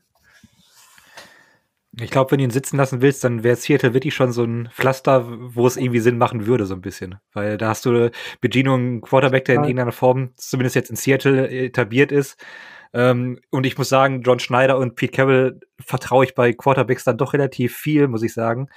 Ähm, klar, es gibt ja diese, diese Mythen, dass sie ja auch Patrick Mahomes damals draften wollten und George Allen draften wollten. Ich will aber gar nicht wissen, welche Quarterbacks sie vielleicht noch draften wollten, die dann vielleicht jetzt hinten runtergefallen sind. Ähm, aber irgendwie habe ich, hab ich bei Quarterbacks und äh, den beiden erstmal grundsätzlich ganz gutes Gefühl. Ähm, ja, Richardson ist bei mir, also um so Ranking mal irgendwie vollständig zu machen, die zwei ähm, hat durch dieses, äh, ja, durch diese absurden Testwerte beim Combine hat er dann sich noch vor Bryce Young geschoben, ähm, um das mal so ein bisschen, also äh, mal kurz zu erklären, also ich habe so, so ein Grading-System und wenn die ähm, athletisch testen, da gibt's diesen RUS-Score, der Relative Athletic Score. Und ähm, unterbrecht mich gerne, wenn ich das falsch erkläre, aber das ähm, setzt die Testwerte mit äh, historischen Werten auf der Position ähm, in, in Bezug und äh, errechnet daraus, wie gut äh, historisch gesehen ähm, dieses Prospect dann getestet hat für die Position. Und ähm, um das mal, äh, es gibt, geht von 0 bis 10 und Richardson hat ähm, ja eine 10,0 hat, glaube ich, das beste Testing, was in, ein Quarterback jemals gemacht hat. Und heute hat ähm, Mike Herndon, das ist so ein äh, Journalist aus den USA, ähm, mal sich den Spaß gemacht und äh, auf der Seite rust.football, glaube ich, ist das, ähm, Richardson einfach auf andere Positionen gestellt und ähm, als Linebacker hätte er auch einen Score von 10 gehabt. als Wide Receiver hätte er einen Score von 10 gehabt. Als Tight End hätte er einen Score von 9,83 gehabt und als Defensive End hätte er eine 9,87. Und da mal festzustellen, wovon wir hier überhaupt reden. Also dieser Typ ist einfach ein athletischer Freak, wie ihn die NFL vielleicht noch nie gesehen hat oder ähm, sehr selten. Und ähm, alleine das gibt ihm ja selbst in einer Rookie-Saison äh, einen enormen Floor. Wir haben es bei Justin Fields teilweise gesehen. Sein Quarterback-Play, das klassische Quarterback-Play war zum Beispiel eine absolute Katastrophe, aber was er dann zu Fuß gemacht hat und wie er dann trotzdem die Bears so ein bisschen übers Feld bewegen konnte, das war dann schon spektakulär und ähm, das ist, glaube ich, das, was Richardson mindestens dem NFL-Team auch in der Rookie-Saison bringen könnte. Ähm, Henry hat das ja auch schon angesprochen. Roh fand ich ihn nicht. Man hat, das ist immer dieses, und das ist, glaube ich, auch, äh, muss man ganz klar so sagen, ähm, ein bisschen Hautfarben bedingt. Sobald ein äh, Spieler, ein Quarterback schwarz ist und athletisch ist, dann wird immer davon gesprochen, dass er athletisch eine Menge drauf hat, aber ähm, dann vielleicht Spielintelligenz und so noch nicht so weit sind. Das regt mich jedes Mal tierisch auf, weil jeder Draft-Debatte wird genau sowas kommen. Ähm, wir hatten das bei Lama Jackson, wo er auch gesagt wurde, er soll lieber Wide Receiver spielen oder sowas. Und es ist, äh, ja, es ist einfach absurd. Äh, wenn man sich mal ein bisschen das Tape anguckt, dann sieht man, dass er nicht so roh ist, wie, wie er gemacht wird und dass da eine ganze Menge Spielintelligenz ist. Was mir zum Beispiel aufgefallen ist, dass er auch oft an der Line of Scrimmage irgendwie ähm, auch mal Audibles äh, gecallt hat und die Defense äh, da auch liest und so weiter. Also ähm, ja, ich glaube, da äh, ist Richardson weiter, als man ihm und auch äh, seiner Hautfarbe leider ein wenig zuschreiben möchte. Ähm, ja, also ich mag ihn auch sehr. Ähm, diese Spitzengruppe, also die Top 3 für mich, sind für mich einfach alles Quarterbacks, die ich äh, auch an, äh, bei den Seahawks gerne sehen würde, wenn sie bis dahin fallen. Ähm, ja, und macht das irgendwie auch zu einer ganz guten Klasse. Also Richardson, ähm, ja, auch da macht das äh, Highlight-Tape sehr viel Spaß, wenn man jetzt nicht unbedingt ins Scouting gehen möchte. Und was ich halt krass finde bei, bei Richardson, wenn er, weil er halt aus 20 ist, der ist ja noch nicht mit 20 ausgewachsen. Also der wird ja noch stärker werden eigentlich im Laufe seiner Karriere. Also der hat jetzt immer noch nicht sein physisches Ceiling, auch wenn da jetzt nicht mehr krass viel mehr kommen wird, aber er hat sein physisches Ceiling in dem Alter eigentlich noch nicht erreicht. Und das ist halt auch finde ich einfach crazy, wenn man sich so bedenkt, ich bin jetzt gerade 24 und äh, Richardson mit 20, vier Jahre jünger als ich. Äh, wenn man das vergleicht, das ist schon, schon echt. Ich stelle mir gerade vor, wie du versuchst, Richardson zu tackeln. Stelle ich mir sehr, sehr lustig vor. Ja. Oh Gott. Ich war auch als, als, als Metcalf damals in den Draft gegangen, das musste Ja. ich auch immer lachen. Ich glaube, da war ich ungefähr, ich, ja, Metcalf ist auch 97er Jahrgang, so wie ich, und dann habe ich mir, mir so ein Bild von Metcalf angeguckt und ich daneben und jetzt so, jo, Die Tage kam auch ein Foto von Metcalf aus der Highschool nochmal in meine Timeline und da, auch da war der schon krass. ja, ja. Ja, das ist echt Wahnsinn. Bodenlos. äh, Kiel, die Falcons picken an neun, glaube ich, ne? Äh, boah, ich, ich, ich, glaube, ich glaube schon. Ich, ich bin mir nicht sicher, ob es neun oder acht ist. Doch, es müsste neun sein. Ja. Es müsste neun sein, ja. Wärst du, wärst du ein Fan davon, auch, dass die, dass die Falcons irgendwie hochgehen sollten, vielleicht sogar irgendwie an, an drei mit den, mit den Cardinals oder so? Und ähm, ja, wäre Richardson da dann dein Pick? Ist interessant, ich hatte nämlich heute Morgen tatsächlich genau den Gedankengang, ähm, weil die Falcons ja auch ein Team sind, was sich im Konsens auf jeden Fall mit Lamar Jackson beschäftigen sollte. Ähm, und da war mein Gedankengang, okay, vielleicht sind die Falcons ja auch ein Team, was sich mit Richardson sehr, sehr viel auseinandersetzt. Und tatsächlich ist es so, dass Richardson Top 30 Visit bei den Falcons äh, hat. Ähm, also ich meine, er würde super in das Falcons-System passen. Ne? Also mit Mariota haben sie sehr viel Option-Plays gebracht. Ich glaube, da wäre Richardson noch mal deutlich deadlier als Marcus Mariota. Ich finde ihn als Passer eigentlich schon relativ gut.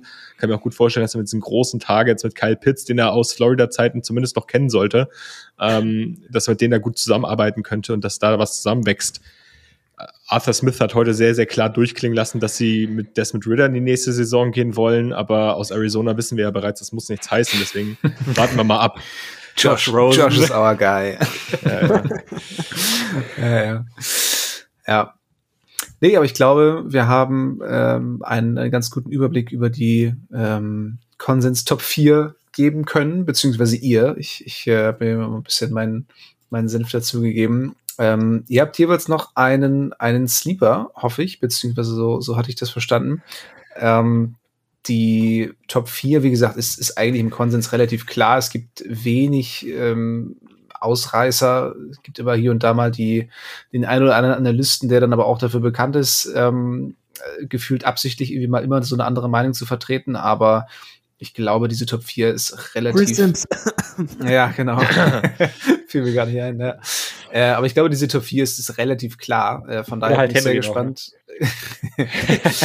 Von, von daher bin ich sehr gespannt. Ähm, ja, wen, wen habt ihr uns hier noch, noch mitgebracht? Auf wen könnte man vielleicht in den späteren Runden noch, noch mal ein Auge werfen? Ja, ich glaube, da sollten wir dem Gast natürlich den Vortritt lassen. Ne? Genau. Hat er Ja. Ja, also ich meine, wer mich ein bisschen länger verfolgt ähm, oder auch bei Saturday Kickoff hin und wieder mal reinhört, weiß, dass ich von einem gewissen Fresno State Quarterback ein sehr, sehr großer Fan bin und zwar vom guten Jake Hayner. Kann ich mitgehen? Das finde ich, das finde ich super, dass ich hier Support habe. Ist im, ist im eigenen Podcast nicht immer der Fall. Nein, auf jeden Fall nicht von allen Mitgliedern. Ja, was kann man zu Jake Hayner sagen? Also Jake Hayner ist wahrscheinlich ähm, äh, aus gutem Grund nicht in dieser Top-Riege drin, denn er hat natürlich bei einem vergleichsweise kleinen College gespielt, er hat nicht die krasseste Competition gespielt, er ist jetzt kein krasser Athlet. Aber was ich bei Jake Hayner finde, ist, dass er quasi in dieser ich nenne es jetzt mal in dieser Upside Game Manager Rolle, die man in der NFL ja manchmal so sieht bei so Bridge Quarterbacks oder vielleicht auch bei, bei Backup Quarterbacks, dass er darin Elite ist. Und ich sehe halt schon einen Case, dass Jake Hayner so ein Quarterback wird, der dann irgendwann mal für ja, für eine Saison oder so bei einem NFL-Team starten kann. Also was ich bei dem mag, ist einfach, das ist ein ganz, ganz natürlicher Thrower, der liest das gesamte Feld, hat ganz anständige Armengels, ist unfassbar accurate, ähm, hat ein super Ball-Placement, wie ich finde, ein Quick Release, aber der hat halt ein bisschen Probleme mit, mit seiner Mobilität, mit seinem Bodytype, äh, hat nicht die krasseste Armpower, ist äh, technisch auch immer nicht ganz austangiert, sage ich mal, in seinem Play. Und ähm, das sind dann einfach noch so ein paar Dinge, die ihn einfach von Natur aus davon fernhalten werden, irgendwie ein toller oder übermäßig toller NFL-Quarterback zu werden. Aber wie gesagt, so eine Jimmy Garoppolo-Rolle für ein, zwei Jahre irgendwo mal Quarterback sein, bis die einen neuen haben, irgendwie sowas, da kann ich mir einen Jake Henner sehr, sehr gut vorstellen. Für mich ein Quarterback, den würde ich an Tag zwei ziehen. Ähm, keine Ahnung, dritte Runde vielleicht, einfach mal einen Shot draufsetzen. Gab es ja im letzten Jahr äh, zu Genüge. Und dann mal gucken, was man an, ihn, an ihm hat. Ne? Also gerade wenn wenn man irgendwie versucht, gerade zu rebuilden oder so, wäre das ein Quarterback, den ich mir holen würde. Ja, ich sehe das sogar sehr ähnlich. Ich habe den Anfang vierte Runde. Und ich bin, also ich mag das eigentlich, diese Draft-Vergleiche oder diese, diese Spielervergleiche. Aber für mich hat das Tape einfach, das war Taylor Heineke, äh, Ja, äh, das ja. ist einfach wirklich, der Typ ist ein absoluter Baller, das ist halt, Da ist macht aber richtig nichts Spaß. gegen einzuwenden gegen Taylor Heineke. Ja, warum ist er dann nicht mal bei den Commanders? Das, Ja, äh, warum ist er bei den Falcons? Ja, für, für 20 Millionen, also top. also der ist ein absoluter Baller, es macht super Spaß, ihm zuzusehen, ähm, aber äh, kann Kiel da eigentlich grundsätzlich nur recht geben. Also äh, ja, da fehlt schon noch einiges, aber ich kann es auch mir vorstellen, dass der irgendwann mal irgendwie die Saison startet oder so. Oder wenn er als Backup reinkommt, irgendwie ein paar Wochen vielleicht mal echt abreißt. Also das wäre, wäre dann auch dein Stil Nee, ich hätte noch, ich würde vielleicht auch, ich würde auch vielleicht Henry noch vorlassen. Äh, da, und äh, ja, vielleicht sind dann beide genannt, die ich da irgendwie hatte. Ansonsten, also ich denke ich mir was aus, aber wir lassen es ausfallen bei mir. Ähm, bei mir ist es ähm, DTR geworden. Ähm, Oh, ähm, scheiße. UCLA. äh, ja, weil ich habe es ja vorhin schon gesagt, ich lege viel Wert auf diese athletischen Trades und äh, die hatte halt als mit am besten aus dieser Gruppe nach diesen Top 4 Quarterbacks. Gut, wenn man jetzt über Hooker redet, ja, weiß ich nicht, vielleicht auch der noch. Ähm, aber ähm, DJ wurde ja auch im Konsens so ein bisschen weiter hinten auch gesehen, hat natürlich auch seine Gründe. Ähm, zunächst mal hat auch einen ähnlich guten Arm wie einen Lavis Richardson, würde ich sagen. Also hat wirklich gute Armstärke, ist underrated, glaube ich. Vielleicht nicht ganz da, aber er hat echt einen, einen, einen starken Arm, würde ich sagen. Ähm, ist für mich auch ähm, ein, ein Dual-Threat-Quarterback, der halt auch Plays als Runner einfach machen kann. Ähm, ist arguably der zweitbeste Runner der Quarterback-Klasse. Ähm, vielleicht kann man sich da aber auch natürlich drüber streiten. Ähm, was ich positiv fand auch, dass er sich, glaube ich, von Jahr zu Jahr punktuell halt immer weiter gesteigert hat, was sich halt in seinen Statistiken auch widerspiegelt, was ja grundsätzlich von der Trajectory positiv ist. Äh, er war ja jetzt, glaube ich, vier Jahre sogar Starter bei UCLA. Ähm, und wenn man dann äh, über die negativen Dinge spricht, ähm, er ist halt ähnlich wie Richardson, er ist halt super, super inkonstant. Ähm, auch mit seinen Entscheidungen, die er trifft. Er hat halt einfach viele Head-Scratcher-Plays ähm, auf Tape mit dabei, wo er irgendwie immer mal wieder äh, äh, einen Linebacker underneath halt übersieht und gepickt wird. Solche Geschichten halt. Ähm, lässt sich davon aber oftmals nicht so wirklich beeindrucken und schüttelt es einfach ab. Ich habe mir diese, dieses Tape angeguckt gegen USC, war das 2022, ähm, totaler Shootout, wo halt auch viele Head-Scratcher hat, aber auch ein paar Highlight-Plays. Ähm, dazu ähm, keine so gute Awareness gegen, äh, für, für Druck ähm, und frage mich halt auch wie bei Will Levis, ähm, ob das, wenn er jetzt eh schon, glaube ich, 3 oder 24 wird, ob das jetzt immer noch so viel besser wird, nachdem er schon so viele Raps hatte im College. Also ich glaube, der hat wahrscheinlich die meisten Dropbacks von den, wenn man das, wenn man das vergleicht mit den anderen vier Quarterbacks ähm, gehabt ähm, mit seinen vier Jahren als Starter. Ähm, hat eigentlich von seinen Trades natürlich alles, was man in der LFL braucht und hat auch in Ansätzen eigentlich viele positive Dinge gezeigt. Ähm, und weiß ich nicht, ich würde ihn vielleicht, wenn Seahawks jetzt beispielsweise an fünf keinen Quarterback nehmen, ihn, weiß ich nicht, in Runde drei, würde ich jetzt mal sagen, draften. Ja, da habe ich ihn auch. Ähm, Auch hier vielleicht den Vergleich, um es plakativ zu machen, also so ein bisschen Dak Prescott. Ähm, leider habe ich ihn damals bei Mississippi State nicht gescoutet, aber ähm, ja, das Spiel ist so ein bisschen ähm, ja, sehr ähnlich gewesen und äh, ja, DTA fand ich auch sehr cool. Ähm, sagen wir mal so, ich habe jetzt noch zwei Quarterbacks gesehen. Ich hatte, ähm, muss erst mal ein paar Meter machen. Ich habe noch ein paar, die ich mir vielleicht äh, kurz vorm Draft noch mal anschaue. Da können wir jetzt aussuchen. Ich habe einmal Tanner McKee. Über den möchte, glaube ich, hier kein Mensch sprechen. Und die, die sich ein bisschen mit dem Draft beschäftigen, die wissen auch ganz genau eigentlich warum. Also, ähm, und ich habe noch Hendon Hooker, dann haben wir eigentlich, glaube ich, einen richtig guten Überblick über die Klasse. Der ist jetzt nicht so mein, mein Liebling, aber den, den können wir vielleicht auch mal ganz kurz besprechen. Ähm, äh, Hendon Hooker von Ten Tennessee, äh, viel jetzt leider. gerade hier Top 5 Hype, habe ich, hab ich. Ja, genau, deswegen sollten wir vielleicht auch noch kurz mit reinnehmen. Ist eigentlich Ja, DJ hat den in seinem Mockdraft auch an 25 in der ersten Runde, also Ja. gar nicht so unberechtigt. Ja, dann nehmen wir, nehmen wir mal mit rein noch ähm, Herrn Hooker von Tennessee. Ähm, ja, sehr alt ist, glaube ich, das, was, was so über ihm äh, äh, schwebt. Äh, ich glaube, Colin Cowherd, auch wenn ich nicht gerne zitiert, gesagt, äh, der ist kein Student mehr, der ist ein Professor. ähm, fand, ich, fand ich eigentlich ganz witzig. Äh, ist 25 Jahre alt, ist äh, ja für einen College Prospect schon enorm äh, alt und ähm, hat natürlich auch das, das Makel, dass er jetzt einen Kreuzbandriss im November 2022 hatte und äh, die Umstände, Kreuzbandriss, das Alter ähm, und dann äh, muss man ein bisschen über die Tennessee Offense sprechen. die halt irgendwie, ich weiß nicht, ob man Gimmick-Offense dazu sagen kann, aber es war halt eine Offense mit einem ja, sehr seltsamen Scheme. Äh, manchmal auch so ein bisschen lauf dich drei auf frei, äh, lauf dich frei auf drei. Mein Gott, also heute ist es auch wirklich schwer. Man merkt, dass ich lange nicht mehr gepodcastet habe, wirklich. Also ähm, es war, es war eine ganz komische Offense und ähm, er hatte auch ein paar Speedster, die er dann manchmal einfach nur angeworfen hat oder die durch Scheme ganz sel seltsam frei wurden. Also ähm, das wird in der NFL so nicht klappen. Ähm, aber die College-Saison von Tennessee, die war ja eigentlich historisch, ähm, hat zum Beispiel ja gegen Alabama gewonnen äh, Kiel wird es nicht gefreut haben. Mich hat es gefreut, weil ich auch drauf gewettet habe. äh, ja, ja. Das schlimmste Spiel der Saison, wirklich. Ja, dieses, ähm, dieses Game-Winning Field Goal wirklich über die Linie gewürgt, äh, kurz vor Schluss und ah, danach es waren schon ein paar schöne Touchdown-Pässe, muss ich sagen. Also. Ja, also, ähm, nee, also Hen Hooker, schneller, kompakter Release, äh, kurz Mitteldistanz ist er sehr genau und ähm, da erinnert mich so ein bisschen an Gino auch. Äh, er hat das Offense-System von, von Tennessee aber auch perfekt umgesetzt. Äh, es ist ja immer so ein, wird ihm, wird vielen Quarterbacks immer als Schwäche ausgelegt und man sagt ein schnell System-Quarterback, aber man muss es halt auch irgendwie so spielen und auch so bedienen können. Ähm, ist als Scrambler, finde ich, sehr stark, wird er auch ein bisschen unterschätzt. Ähm, er ist jetzt nicht der, äh, wird jetzt nicht in irgendwelche Sphären von Lamar Jackson oder so, äh, irgendwie vorstoßen, aber ist auch zum Beispiel auch bei RPOs oder so dann echt ein guter Quarterback, den man da irgendwie nutzen kann.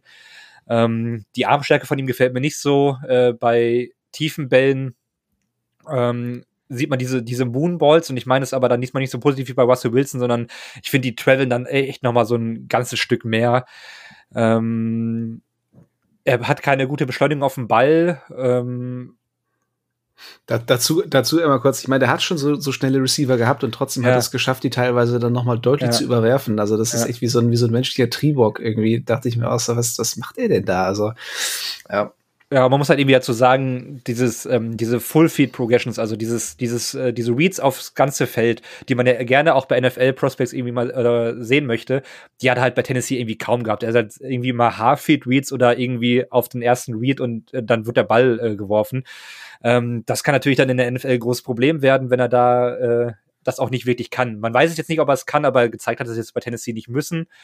Ähm, ja, also diesen, diesen Hype, ich glaube, äh, irgendwer hat auch zumindest Sauter gemockt. Ähm, war das? Äh, das war, das war Jeremiah, Jeremiah. glaube ich. Mhm. Ja, äh, der hat ihn zumindest Sauter irgendwie in den Mit-20ern gemockt. Also da sehe ich ihn halt einfach überhaupt gar nicht. Ähm, er hat jetzt bei mir eine Drittrunden-Grade und wenn man dann einen Quarterback an Tag zwei äh, in Runde zwei dann ziehen würde, also ein bisschen früher auch, ähm, fände ich das bei Hooker irgendwie in Ordnung. Aber äh, alles darüber hinaus ist für mich jetzt irgendwie sehr aufgeblasen. Ähm, aber trotzdem äh, gute College-Saison gespielt. Ähm, hat Spaß gemacht zuzugucken, ist ein gutes Tape gewesen, aber ähm, die Fantasie für viel mehr ähm, als Runde zwei fehlt mir da definitiv. Ich, ich fand bei dem halt auch alles, was so in der Pocket stattfand, irgendwie ziemlich unterdurchschnittlich. Also gerade ja, so dieses Pocket ja.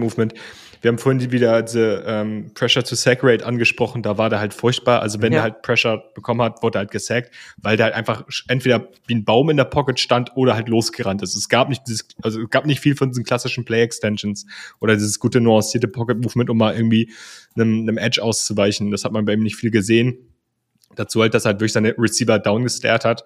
Äh, und ja, hm. dann kam es halt auch dazu, dass er einfach mal äh, einfach einen, einen Pass-Rusher übersehen hat. Und ähm, ja, sehr, sehr viel Projection und dazu halt ein hohes Alter, weiß man irgendwie nicht so wirklich, okay, kann der überhaupt irgendwann mal in der NFL starten? Und ich habe den am Ende auch mit einer Drittrunden-Grade. Ich kann mir vorstellen, dass das mit ein bisschen Anlaufzeit vielleicht nochmal irgendwann was wird, weil ich fand den von den Tools ganz gut, also der war auch relativ mobil. Ähm, vom, vom Arm-Talent her fand ich den ganz anständig, aber auch niemand, auf den ich gerne setzen würde. Und 25 zu Minnesota, also wüsste ich nicht, ob ich das so machen würde. Du, wenn man Kirk Cousins als Quarterback hat, dann muss man, muss man ja. auch mal Risiko eingehen. Ja, das stimmt wohl. Die Verzweiflung ja. macht's dann. Absolut. Ja. Solange wir nicht Tanner McKee draften, ist alles in Ordnung. ja, das ist, das ist auch wirklich, also äh, PFF hat den, glaube ich, immer noch auf, in Runde 1. Äh, es ist absurd. Also äh, vielleicht Tanner McKee, Statue, ähm, läuft eigentlich nicht, äh, wirft dabei aber auch noch irgendwie schlecht. Also da ist das Tape wirklich schlecht, dann haben wir den auch noch abgefrühstückt. Das reicht für mich eigentlich auch schon. Und PFF, PFF gradet den konsequent auf äh, in Runde 1 und äh, das sehe ich halt äh, im Leben nicht. Also. Also Tanner McKees Draft Comparison für mich war ein schlechterer Mac Jones. Ich habe mal gesagt, ich habe ne, hab einen First Runner als Draft Comparison für ihn. Äh, es ist Mac Jones, aber halt in äh, inkonstanter. Und wenn du einen inkonstanten Mac Jones evaluierst, dann ja. willst du den eigentlich nicht an Tag 1 haben. Das ist quasi Bailey Zappi dann, ja. Ja. ich bin Gut. echt gespannt, wo der geht, muss ich sagen. Also da, da bin ich echt mal, also ob der tatsächlich an Tag 2 geht, da will ich Twitter brennen sehen, auf jeden Fall. Wenn der undrafted geht, dann äh, lag ich mir wirklich einen Arsch ab. Also. Ja, ich auch. dann wird erstmal das PFF-Abo gekündigt. Können die uns abonnieren? Nee, ich glaube, es hat. So, jetzt, jetzt aber. Ich habe eben, war eben schon einmal laut gut gesagt und dann wird einfach weitergeredet. Ich weiß auch nicht, was, was hier los ja, ist. Wir haben vielleicht noch Spaß. Sei doch froh, dass wir mit dir überhaupt noch reden möchten hier. Frechheit. Nein, aber so viel zu den, zu den Quarterbacks. Wir haben die Top 4 besprochen. Ihr habt ähm, von uns nochmal hier drei drei Sleeper, beziehungsweise, na gut, also nicht unbedingt Sleeper, aber zumindest äh, Spieler gehört, die, die im Laufe des, des Drafts auf jeden Fall nochmal wichtig werden können, die vielleicht sogar in die erste Runde sneaken könnten. Äh, wir werden sehen. Und ähm, ja, bevor wir jetzt hier äh, uns verabschieden. Äh, Kiel, ähm, ihr habt da auch noch mal eine Kleinigkeit geplant mit eurem Podcast, mit Saturday Kickoff in Kombination mit, mit Cover 2 und zwar eine Live-Coverage des Drafts. Habt ihr letztes Jahr auch schon gemacht. Ähm, Habe ich zum Teil auch mal reingeschaut. War total cool, wenn man, wenn man eben gerade ähm, nicht so viel Ahnung hat von den Spielern und ähm, ja, trotzdem gerne den Draft verfolgen möchte, nebenbei auf dem zweiten Bildschirm da euren Stream anhat, äh, kriegt man direkt ein paar Infos noch dazu und ähm, ja, einfach direkt einen guten Überblick äh, über die Spiele, die, die gedraftet werden. Vielleicht magst du aber noch mal ein bisschen, bisschen mehr erzählen, was genau ihr geplant habt und ähm, ja, was, was da bei euch so, bei euch so abgeht. Ja, genau, du hast schon eigentlich ganz gut zusammengefasst. Wir haben eine Live-Coverage auf Twitch geplant. Äh, Saturday Kickoff X Cover 2 oder andersrum, ich habe es gerade nicht im Kopf, ist überall, wo ihr Saturday Kickoff findet, auf jeden Fall verlinkt. Äh, da werden wir alle drei Tage des NFL Drafts Livestream und äh, jeden einzelnen Pick natürlich intensiv besprechen, ähm, ohne Ausnahme. Nein, aber das ist im Prinzip ein größeres Draft-Projekt, was wir im Cover 2 Podcast haben. Dazu gibt's noch einen äh, Draft Discord, da könnt ihr auch alle gerne raufkommen. Der ist frei zugänglich für jeden und jede und ähm, da diskutieren wir auch rege über Draft Prospects, äh, mocken schon äh, seit ein paar Wochen wieder ähm, und haben da einfach sehr, sehr viel Spaß und ähm, ja, wird uns freuen, wenn ihr am Start seid. Perfekt. Wird auf jeden Fall verlinkt und ähm, natürlich auch äh, dein, dein persönlicher Twitter-Account at Kiel unterstrich Kuiper Junior, ganz wichtig, ähm, gerade jetzt zum Draft. Aber auch zu Nicht-Football-Themen immer wieder äh, sehr unterhaltsam. Ähm, HSV, Dankeschön. HSV, dicke, dicke Empfehlung. Ja, gut, man muss natürlich ab und zu den HSV äh, ähm, Content aushalten, aber ähm, ja, mein Gott. Naja, man ich kann ja Wörter stumm in Düsseldorf. Ne? Dann geht's wieder los. Stimmt, stimmt einfach, einfach, einfach. Man könnte so, so ein Hashtag einfach jedes Mal bei deinen äh, HSV-Posts machen, dann könnte man den stumm schalten, ja. Ich habe das eine Zeit lang mal probiert, aber es hat irgendwie nicht so gut geklappt. Ja, also ich, das, ja, ja muss man, muss man, muss man mit leben können. Nein, also genau, nochmal vielen, vielen Dank, dass du dir die Zeit genommen hast. Ich glaube, das war eine, eine große Bereicherung. Und ähm, ja, ich würde sagen, so viel von uns. Wir bedanken uns auch ganz herzlich bei euch hier fürs Zuhören. Hoffen, dass ihr hier einen, einen guten Überblick bekommen habt und äh, die nächsten Wochen geht's auf jeden Fall weiter mit Draft-Content. Ihr könnt euch noch auf einiges freuen. Und äh, ja, so viel von uns. Wir verabschieden uns wie immer mit einem gemeinsamen Go Hawks. Go Hawks. Go Hawks. Roll Tide.